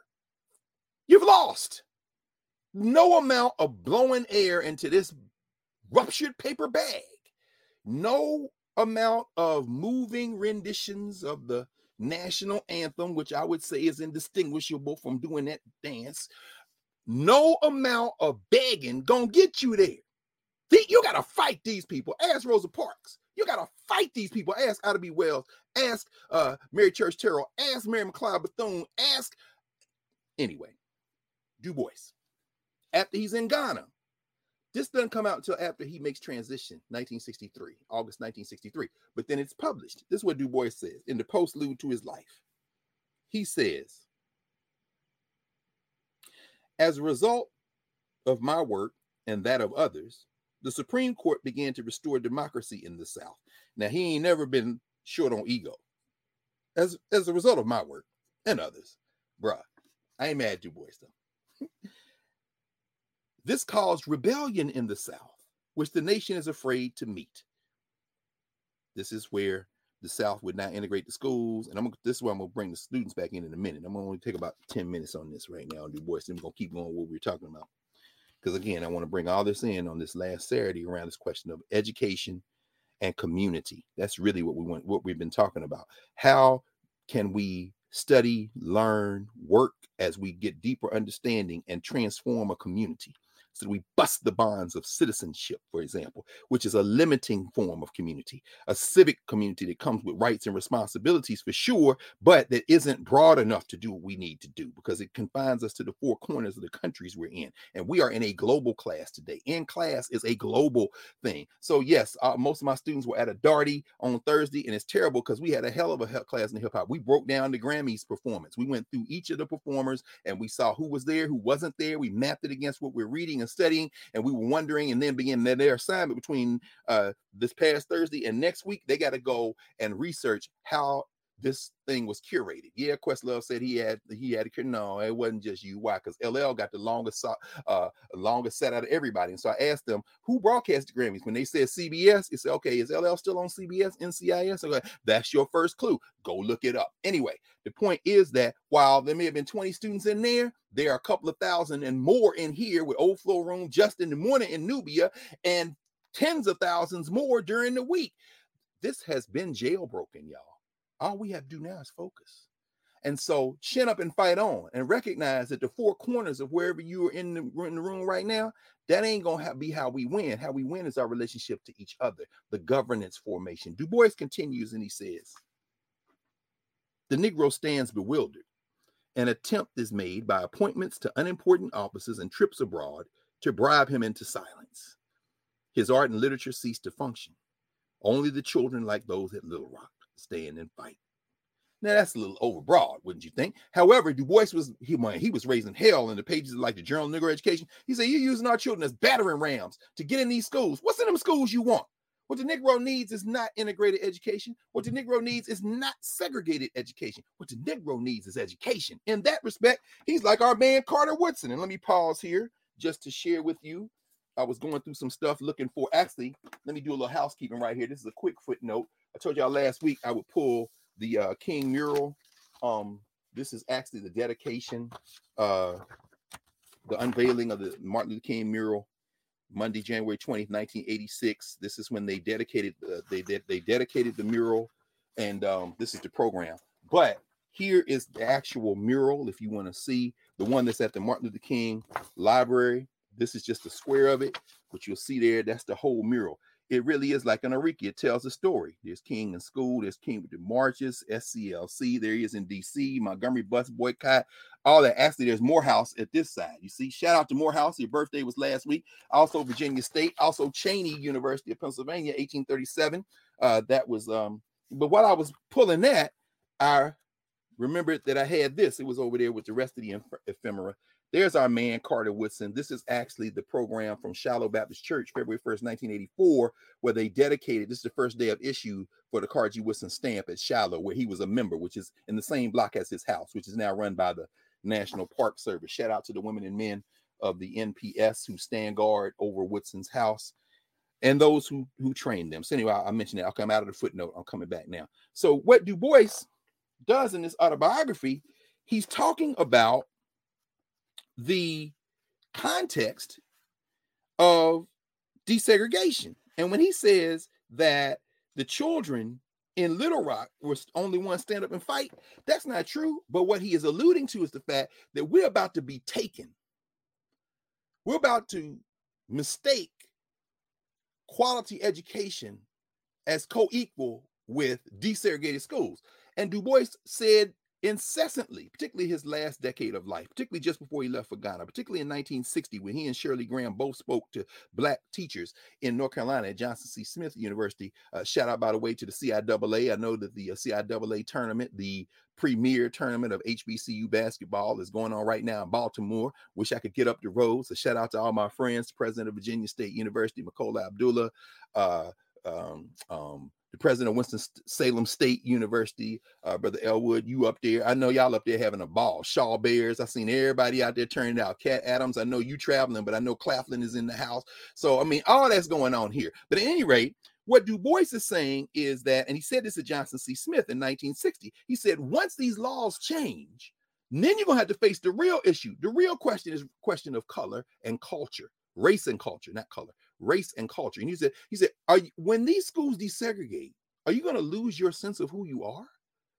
And if you think about how these things are narrated in this country, the struggle over curriculum that we're fighting now and must fight, chin up and fight on, buck up. The fight that we're having is anchored in this idea of some that somehow we make peace with these people. Now you got to kill these people intellectually. You got to destroy white supremacy. And I'm gonna tell you a little secret. That is not a secret at all. We all know this. Those of you who are in class right now from around the world, this is what you need to know about the United States of America and the American Negro. White supremacy is the living, beating heart of the American settler project. It will never, it will never, it will never stop beating on its own. You have to cut that thing out. You're going to have to have a heart transplant. So you better have another heart ready but if you cut it out, ain't nothing there, the patient gonna die. The country gonna be gone. Break it up. Break it up, MGT, uh, MTG, whatever your initials are, clan adjacent. Break it up. Because when you take it apart, you ain't never gonna put it back together. Now, my dear friend and colleague, Nikole Hannah-Jones, 1619 Project, and all that work, it's an attempt for a heart transplant. I best of luck. Best of luck. But when you no, actually, it's probably not an attempt. Is it an attempt at a heart transplant? Because an attempt at a heart transplant would have another heart ready to put in the body. See, what we're doing is reviving our heart. We're not trying, we're not trying to give the white supremacist heart medicine.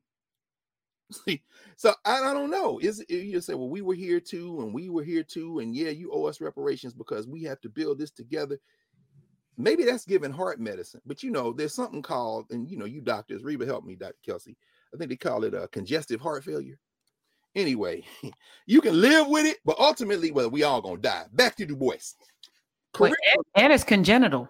It's con. Oh yeah, it's passed down, right? Oh yeah, you. Ooh, prof, prof, prof.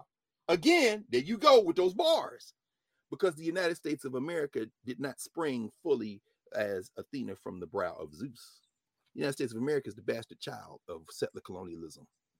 In other words, England, but not just England, Spain, not just England and Spain, France. Shout out to everybody who enjoyed Mardi Gras last week we spent time on Tuesday going through the Mardi Gras Indians and Afrika Bambaataa and all that history, and then we took it global. So shout out to Mobile, shout out to New Orleans, shout out to Carnival, shout out to everybody in the Caribbean, everybody in Brazil, because we know that Mardi Gras is just the outer edge of those traditions of the Caribbean. And shout out to enduring Catholicism because they tried to put make everybody Catholic and we took it and turned it out and made it into a party. So shout out to everybody. But you're absolutely right, Prof. The United States of America, the settler colony, is a car crash between England and, Fran- and France, and England and France and, and Spain, England, France, Spain, and Holland, England, France, Spain, Holland, Germany, and Italy, and everywhere else where immigrants came in in the late 19th, early 20th century and traded one thing for another. The thing they traded was the place they came from, and they brought a few cultural items with them. And the thing they got here once they got off the boat and realized that you can become purely and truly American by shouting the N word was whiteness. So if you think that DeSantis, that Youngkin are going to give up their whiteness or stop appealing to the whiteness of people who ain't got mm. two pennies to rub together? No, because it is the beating heart. It is the beating, failed, co- co- uh, congested heart failure of this project that allows it to continue to survive. And yes, yes, it is hereditary, congenital. It comes down through because what needs to now be rooted out is whiteness. Everybody knows that in England. Everybody knows that in France. Everybody knows that in Europe. We're just past the year anniversary of the invasion of Ukraine. All the Africans who were trying to flee with the Russian attacks and got stopped at the border know that. Understand that you can't give this thing no heart medicine that's going to keep it beating much longer. All of its arteries are blocked.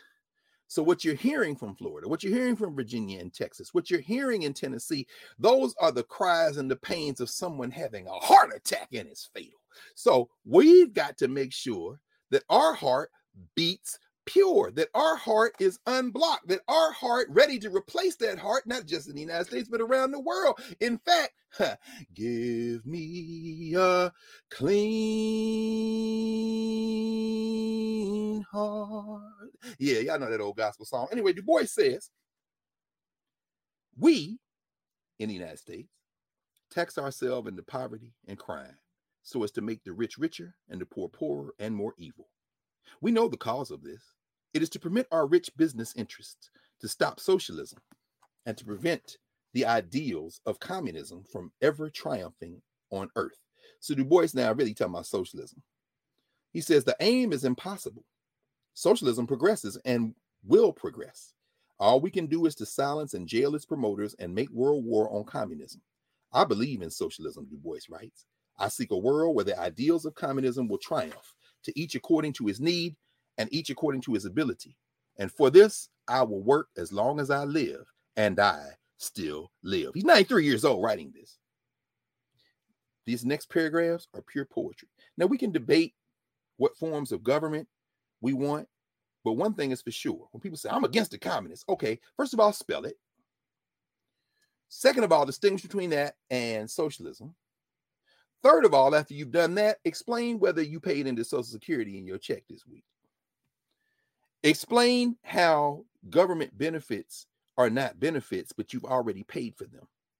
And I do understand, and thank you all those in the comments over the, in, in YouTube and particularly in Nubia for you know saying it's a little bit more complicated than that. You got a Federal Reserve, you got private banking, but please understand that capitalism is driving all this, and you've already subsidized the ultra rich by the way, while I pause here, let me take 30 seconds and do a couple of corrections from last week. Thank you, Virginians, because I shouldn't I should have checked for myself. When my students said that they had changed Barack Obama from uh from George Washington Carver to Barack Obama School in Richmond. That is not true. Thank you. Carver still stands, and they actually switched out Jeb uh, Stuart, a Confederate general was the name of that building before they named it Barack Obama. And as soon as somebody said it in the comments, the light went off. I remember that story.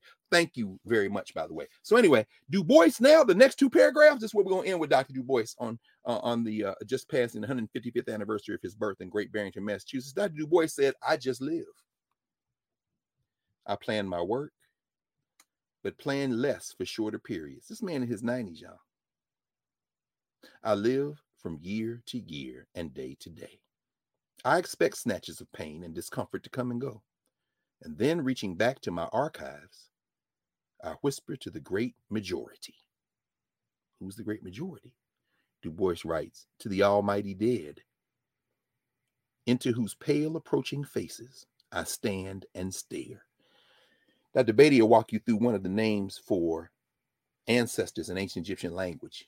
Those of you studying Medu Neter probably already know this it literally translates into English as those in front of you. We are going to meet the great majority. By the way, today is the William Leo Hansberry conference. Um, I'm sure people have already dropped that in the chat in Nubia. It's free. It's from 10 to 4 Eastern Standard Time. Um, Dr. Beatty, many others will be there. Gail Hansberry, the daughter of William Leo Hansberry. Leo Hansberry's brother was Lorraine Hansberry's uh, father. So Gail, uh, Miss Gail, Mama Gail, uh, that was her auntie, Lorraine Hansberry. She talks about Lorraine Hansberry walking her to school, by the way. So, anyway, the Hansberry conference today, talking about one of the pioneering classicists in African America, great Egyptologist. So, um, Du Bois is saying that he stands and stares there because they are in front of us. He said, You whose thoughts, deeds, and dreams have made men, made women, made people wise with all wisdom and stupid with utter evil. In every name of God, bend out and down. You who are the infinite majority of all mankind. He talking about the ancestors. And with your thoughts, deeds, dreams, and memories, overwhelm, outvote, and coerce this remnant of human life which lingers on. He talking about us. This remnant of human life which lingers on. Come on, theologians. I know y'all ain't here right now. I mean, this is the eternity we talking about. This little this little thing we call life this a fragment, this remnant of human life. Go, du Bois says, imagining themselves wisest of all who have lived just because they will survive. The idea somehow that now is better than yesterday. This is what Johann Hari is talking about. He said, I'm glad I remember a time when they didn't have these damn phones. I can concentrate. Du Bois is like, in fact, let me pause here before I go back to, to finish Du Bois and go to another Du Bois. This is something he wrote. oh man, this is something Du Bois wrote in 1955 about after Brown versus Board of Education 2 was decided. He said the African slave in America had tried physical force against oppression from the time of Columbus to the day of Nat Turner. In every island and every slave state, as Herbert Aptheker has shown us, there were hundreds of slave revolts, and which prove, as Haitian historians say, that the French Revolution did not spread from France to the West Indies, but from the West Indies to France. Negro revolt under the Maroons culminated in Haiti, where Britain, France, and Spain were worsted, and the United States was frightened into stopping the slave trade. The United States then got the territory west of the Mississippi as a gift. Nevertheless, against force wielded by slaves, greater force brought to bear by organization and arms in white America the thing we're fighting to this day, kept the shackles riveted on many of the Negroes. Final sentence in something called 200 Years of Segregated Stu- Schools, delivered in February 1955, right after Brown won, before Brown 2, actually. Du Bois says these Negroes therefore became determined to achieve freedom by brain, if not by muscle. Those of you want to get that, you know, you can get volume one uh, this is actually volume two of W.B. Du Bois Speaks, Philip Foner, his edited volume. I bring that up because you can't always fight with your fist, but you can always fight with your mind. But in order to fight with your mind, you must always remember that we must focus. We must pull ourselves together. And in case we think that this generation is the first one to have to deal with that, let me go to 1936, Dr. Du Bois. Something he wrote in the Pittsburgh Courier. Shout out to the black press. The black press. Du Bois wrote this August 22nd, 1936. He said, I love this. This is going to make everybody laugh. Du Bois said, I bought this year, 1936, in all 25 new books. Shit, I bought them yesterday. 25 new books. This is rather more than my usual stint, but I am catching up with my professional reading and completing my library in certain directions. Let's pay close attention to what he writes here.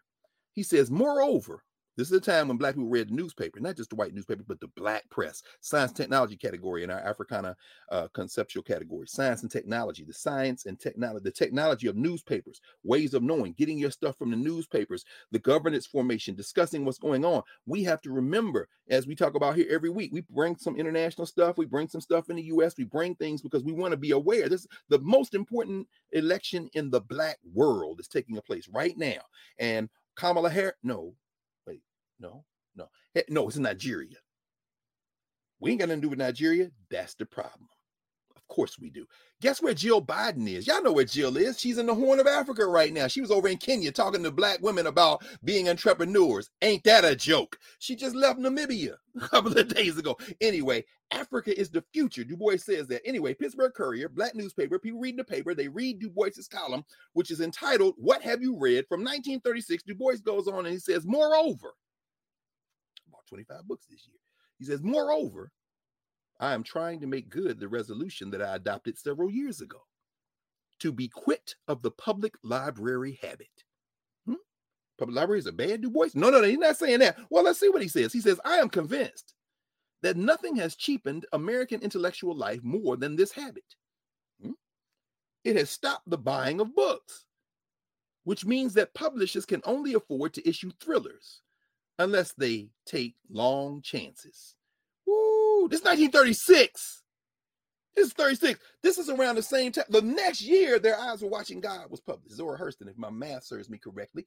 This is the year, these are the years of Langston Hughes and Alain Locke. These are the years of Zora Hurston. These are the years of the so-called New Negro movement, what the white boys call the Harlem Renaissance. This is the, you know, this is, and Du Bois is saying, man, people not buying books. He says, the ordinary serious reader does not pretend to buy books.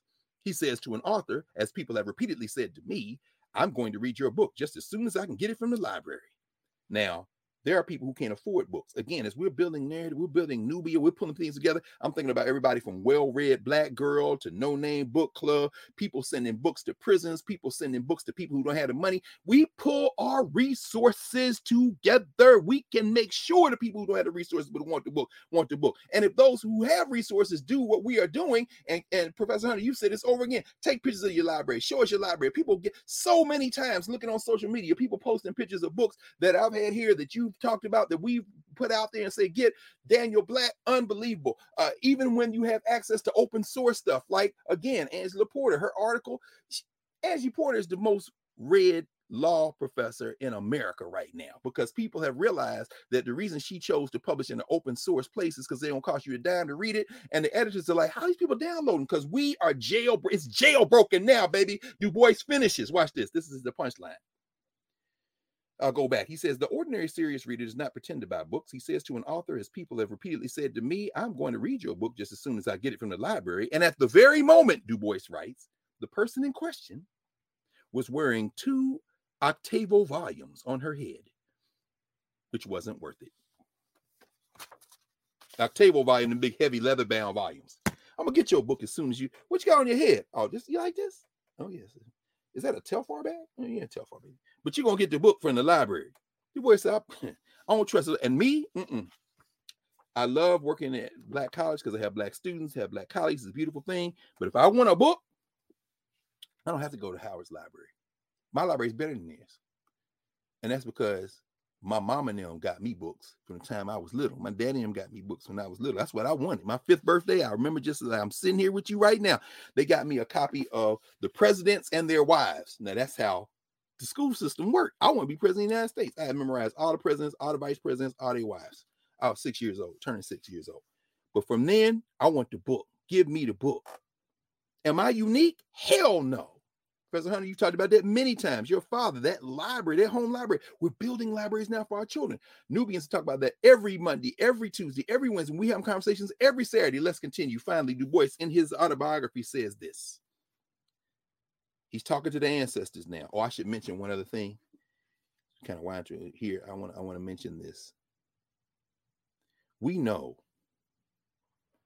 that not only what we are fighting for for our common humanity is right. We know it's true. We also know we don't fight alone. Du Bois wasn't overtly religious although he did things like, you know, Aptheker found this in his papers and published it Prayers for Dark People, W.E.B. Du Bois. These are prayers going back to the late 19th century, Du Bois wrote. Even when he was at Wilberforce on the faculty, and they would come to had mandatory chapel in, in the daytime, and they and one day, one time the administrator was like, Dr. Du Bois will lead us in prayer. And from the pews, Du Bois said, Dr. Du Bois will not. because Du Bois, he not conflating any particular religion with this notion of a creator so he's very, you know, his credo is a powerful prayer, among others. But anyway, that having been said, you know, when we think about how ancestors show up, I'm telling you, so powerful. Remember last week, Prof, we were talking about uh, two weeks ago, we were talking about Olive Taylor. And I told you all, I haven't been able to get my hands on the 1955 yearbook with her pictures in it because, you know, I showed you all the 56 yearbook. And I don't have the, I have, I have a number of Dunbar high school yearbooks, but I don't have the one where she's graduated. Not yet. I'm, I'm constantly on scan. Well, Tuesday morning, I'm coming out of my eight o'clock class, 8 a.m. class, because I'm like Ed Temple. I'm from Tennessee State, baby.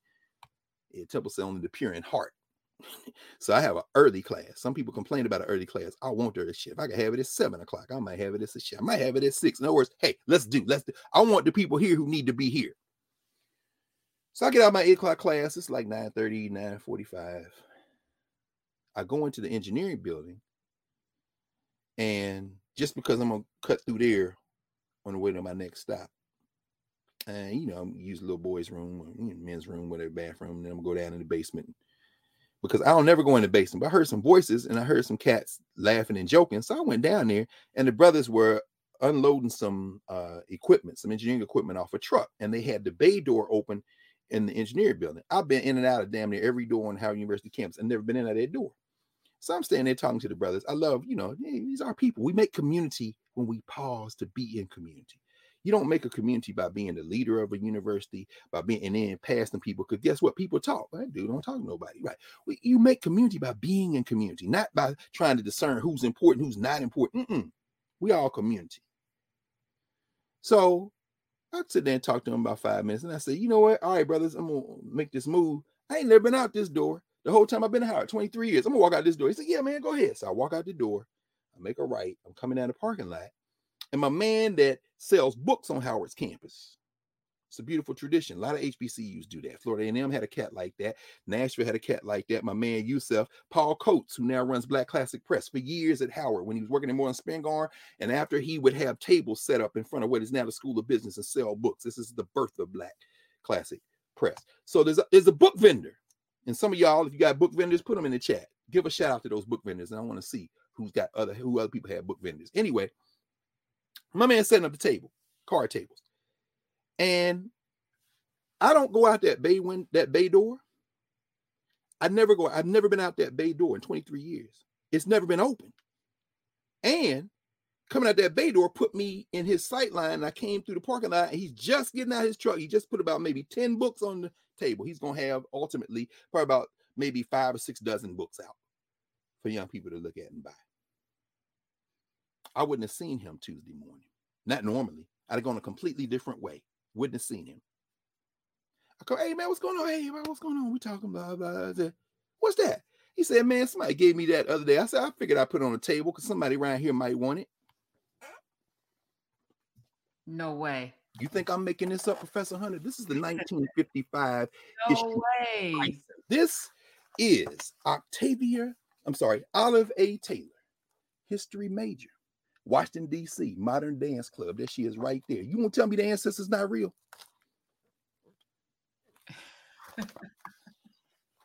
Jason, let's dance, baby. We're going to crush you like what you are.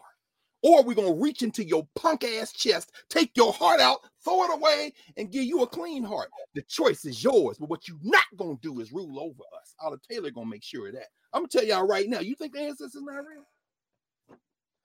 You talk to somebody else. You can talk to somebody else. Du Bois says,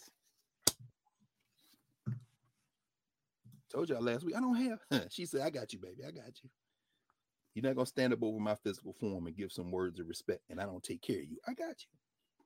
I got the I got a message for these people. She's still teaching, Du Bois says. In every name of God, bend down, bend out and down, as I said. You who are the infinite majority of all mankind, and with your thoughts, deeds, dreams, and memories overwhelm, outvote, and coerce this remnant of human life which lingers on, imagining themselves wisest of all who have lived just because they will survive. Whither with wide revelation will they go? With their stinking pride and empty boasting. Remember, Du Bois says, whither now and why? That was the name of the speech he gave at Johnson Smith. Once these laws change, whither and why now? Whither now and why? What you gonna do now? You gonna fight over AP class? You gonna try to get your curriculum in the schools? You better get ready to fight because now you don't have control of your schools. You didn't have it during segregation, but at least you could get the culture in. But once you desegregate, your school's gonna stay black. Your kids gonna stop trying to go to school because they're gonna get beat on and talked about and, and disciplined and all that. And now you ain't even gonna have the teachers there to protect them. He says all this in 1960. Du Bois writes, whither with wide revelation will they go, with their stinking pride and empty boasting whose ever recurring lies only you, the dead, have known all too well. That's why you study the ancestors. No, we what we face now, we faced it before. Du Bois says, teach living man to jeer at this last civilization, which seeks to build heaven on want and ill of most men, and vainly builds on color and hair, rather than on decency of hand and heart. Let your memories teach these willful fools all which you have forgotten and ruined and done to death. Last paragraph, Du Bois says, You are not, and yet you are. What's the definition of ancestors? You are not, and yet you are. Hmm. Your thoughts, your deeds, above all, your dreams still live. So too your deeds and what you forgot. These lived as your bodies died. With these, we also live and die, realize and kill. Our dreams seek heaven our deeds plumb hell. These are Christians in the South, alleged Christians. Understand the Nazis call themselves Christians, the Klan call themselves Christians. These are people who will consider them Christians. He says, Our dreams seek heaven, our deeds plumb hell. Du Bois writes, Hell lies about us in our age. Blithely we push into its stench and flame.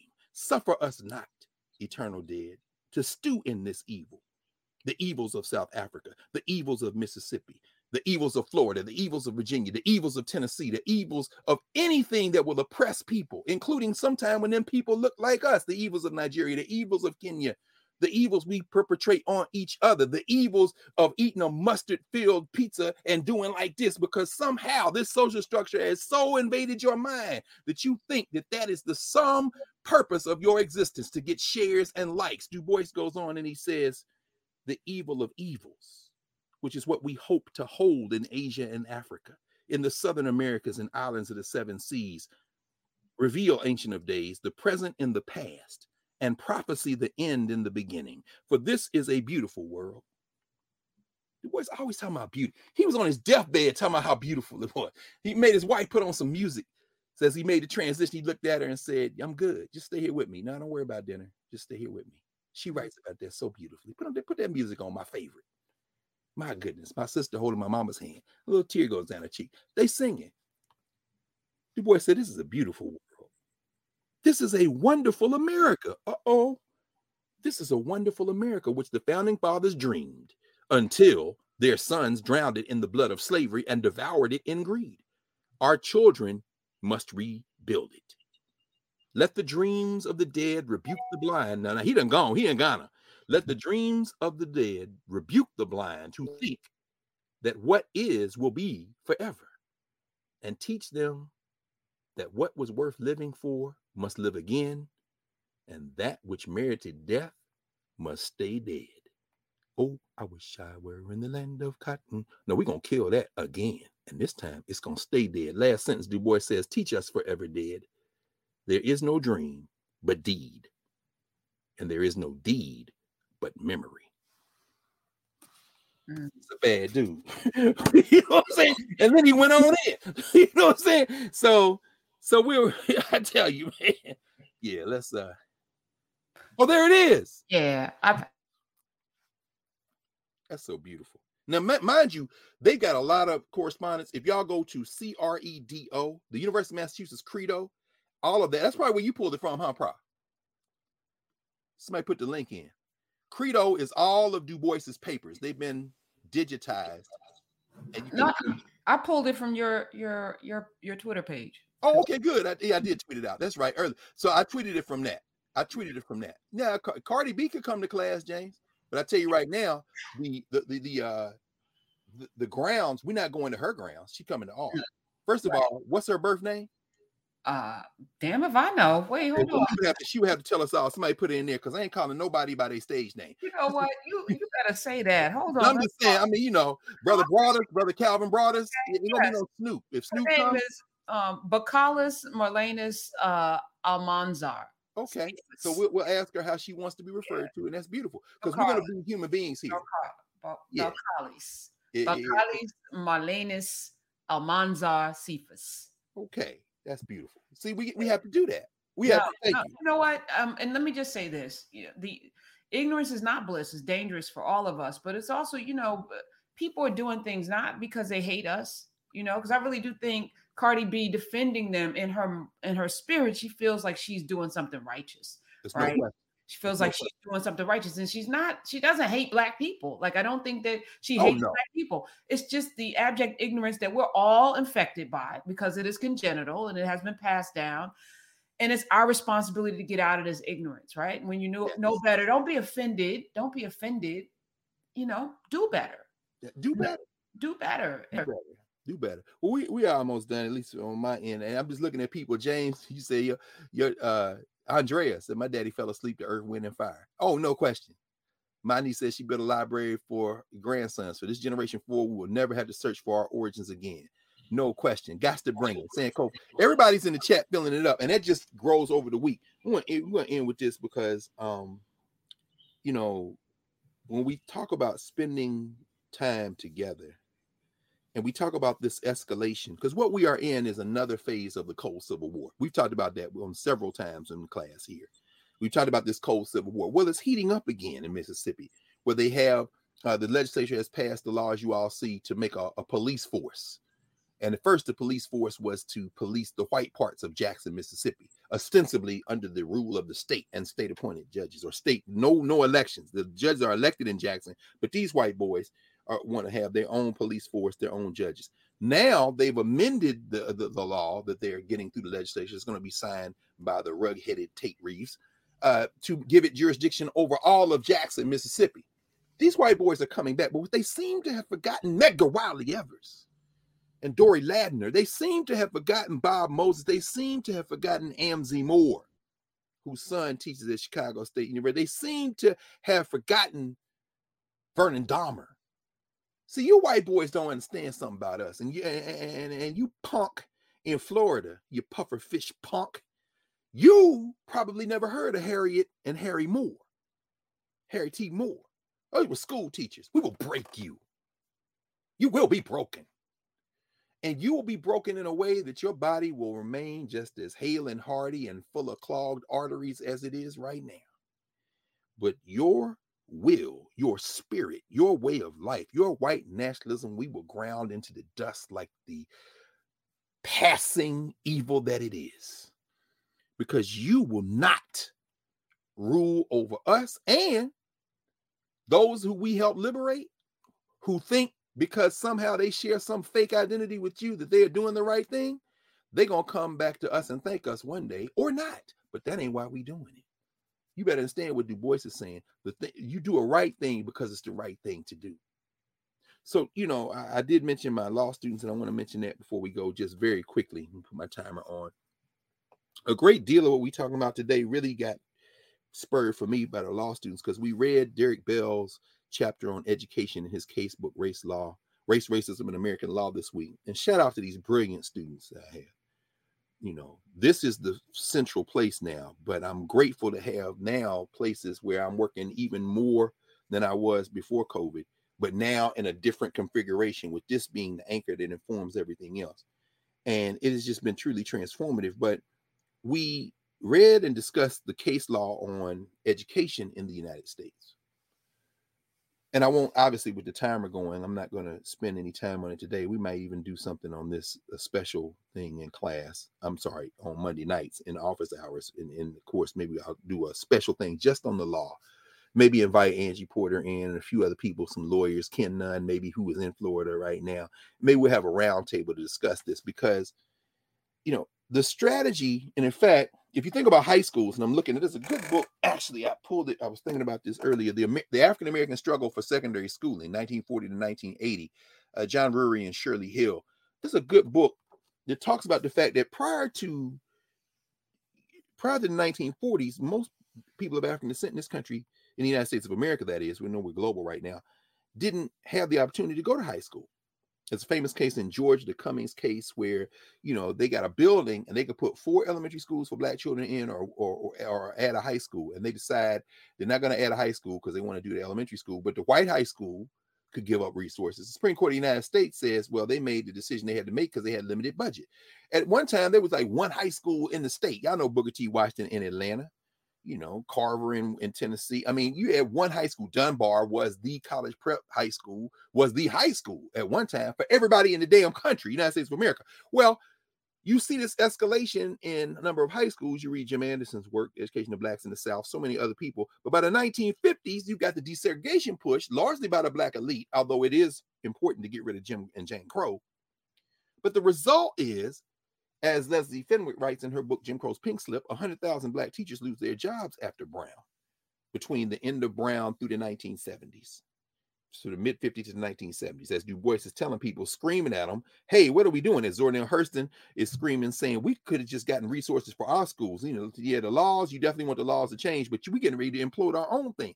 Well, in talking with the students and walking through the strategy, which was don't even try to desegregate the high schools or the elementary schools or the junior high schools. Start with the top, the graduate schools, the law schools, Sweatt versus Painter Law School, Sipuel versus Oklahoma Graduate School. Of course, the man at the University of Missouri. Mm, mm, mm. Lloyd Gaines. I'm looking at the book on Lloyd Gaines. Gaines, ex rel, Missouri, ex rel Gaines those strategies, when it was like a top down integration, and it was only a handful of blacks, the first black to go here, the first black to go there. Well, that is why in 2023, we look back and look at that first black paradigm like what's what we all wanted. It is a lie. And that opened up the conversation with the young people as they were reading these cases and we were talking about this stuff. And it came down to this question Is there a cultural component? To citizenship in the United States? The answer is yes. And that cultural component is white supremacy. So when we talk about integrating, as Du Bois said. Now you got the question of culture. Does integration mean you go into a school and you get to bring your favorite food one time? You get to do one project during February, but the rest of the time you got a white curriculum, white values. You drawing little uh, uh, uh, Thanksgiving fingers, and they with them fingers, which looks real harmless as a little art project for a six year old. What's really being put in your mind is Plymouth Rock so that Henry Gates can play his Eshu role and get Angela Davis. So one of your ancestors came over on the Mayflower. Man, nobody giving up. I love Eshu. I mean Henry Gates. Henry Gates is Eshu. He's standing at the crossroads. He's gonna irritate your ass till you choose, and we are gonna have to choose. AP class is great. I talked to those teachers, some of the teachers this week. One of the sisters, uh, Sister Nelva out of Houston, was saying we do intersectionality every day in our class. I teach literally in an all female school about a thousand students, little less than a thousand students. Every day is an intersectionality conversation. So I don't know why they battling over the curriculum uh, outline. I'm saying all that to say this finally, as we talk with the students. We had a remarkable, the saying is just about out, about 30 seconds. We had a remarkable conversation that really, you know, really forced us to grapple with the issue. The issue in our struggle around curriculum, around education, it is not about citizenship and it is not about race. It's not about diversity, equity, inclusion. It's not about having a couple of Negroes here and there. Because if you do it that way, that's how you end up in a tank top eating and doing the dance in the restaurant while other black people look on in horror and you get 700,000 people to look at you, which is about 1% of the followers for the random ass cats and hugging monkeys and everything else on the damn social media that's got you distracted from doing the work. The point is that this is about culture. This is about governance, ways of knowing, cultural meaning making, appropriate use of science and technology, and finally, and most importantly, the way Du Bois has held us as the saying runs out movement and memory. How do we allow the ancestors to speak to us so that as we move forward to join them, we can leave something behind us that will allow us to have a better world than the one we inherited by listening to those who came before us and so that we don't make the mistakes they made and learn from what they gave, uh, left for us. So we can stop there. In the name of Jesus. Ashe. In the name of revolutionary Jesus. Jesus. Yes, yes, black Jesus with afro and brown skins. How about that? That yes. Jesus, that Jesus. I was uh asking somebody, you know, um the the pictures that were on the walls of people's houses, you know, white Jesus, JFK, and Martin Luther King, you know, and again, no disrespect because some of y'all's grandparents had those pictures up, you know. Lincoln and Kennedy, Kennedy too. Bobby Kennedy after you guys shot. The plates. Remember the plates? Yes. you know, I actually knew somebody whose home had those three in particular. Mm. And you know, you think back on what was the impetus because we're just trying to find some semblance of humanity, something we can hold on to. That's and right you know, and in in our uninformed minds, you know, that gave hope, you know, to look at those people. No at least no show some some some gravitas, some human humanity. But you know, now we we are moving forward. We don't need to worship uh, false gods. No question. We have real, as we, we have real ancestors. We don't have to worship false gods when we have real ancestors. I'm telling y'all, we got for, we got for real ancestors. I promise you right now. I mean, man, when I when I picked this up, I said, bruh, He said, I just put it in the truck today because somebody gave that to me. And I said, I figured somebody, I said, no, that's mine. I said, that's mine, brother. Yes. I mean, Olive Taylor put that in the truck, brother. Olive Taylor gave it to the person that gave it to you. What she said? We have real ancestors. Wait, Doc, what, what she say about that train?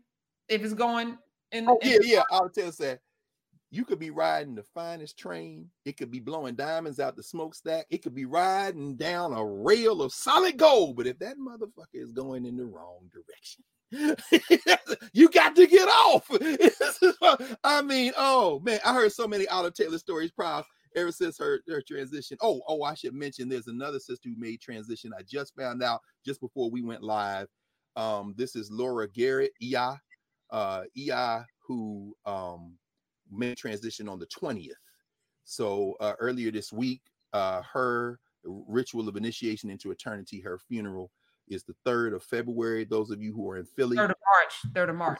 thank you, thank you. The third, thank you so much. The 3rd of March. I'm still kind of stunned. EI was a middle school teacher. Uh, the service is at 10, the viewing is at 9. It's going to be at the Philadelphia Ethical Society, which is 1906 Rittenhouse Square. Uh, I'm raising that because for two very quick reasons. Um, she was a middle school teacher for many years, and EI taught for many years in South Philly. And she would come to, we would have her talk to teachers all the time. And I sit there and she said, I've had children who came from places where they didn't know where their meal was coming from. It's a whole bunch of people in the house. They don't have a place to study. I remember one first time the child came to me and said, you know, Miss Garrett, I don't have a place to study. She said, baby, do y'all have a table in your house? Yeah, but it's always stuff on it. She said, I want you to do this. You, you walk out and put your hand. She went home with the child. She came in the house, said, Is that the table you talking about? Yeah. She said, Put your hand like this. He said, Yeah. Now put your hand on the bottom of the table. She said, Yeah. Now do this. He said, That's your desk. And she made her mama promise her. she said, That right there, that little thing, that's what she does her homework for us. E.R. Garrett Laura Garrett, and her sister Lois Fernandez were the co-founders of Odunde. Odunde is the largest Yoruba festival in the United States. It is held every June in Philadelphia, and every June that Sunday when they do Odunde, everybody goes to the river to the Schuylkill and gives offerings to Oshun. So very her important. So you know, our love and sympathy, my deep love to uh to my my brother, her son, who is a Babalawo, Uh, I love all of that whole family, his wife, their children, the whole family there. Um, Egbe Sankofa.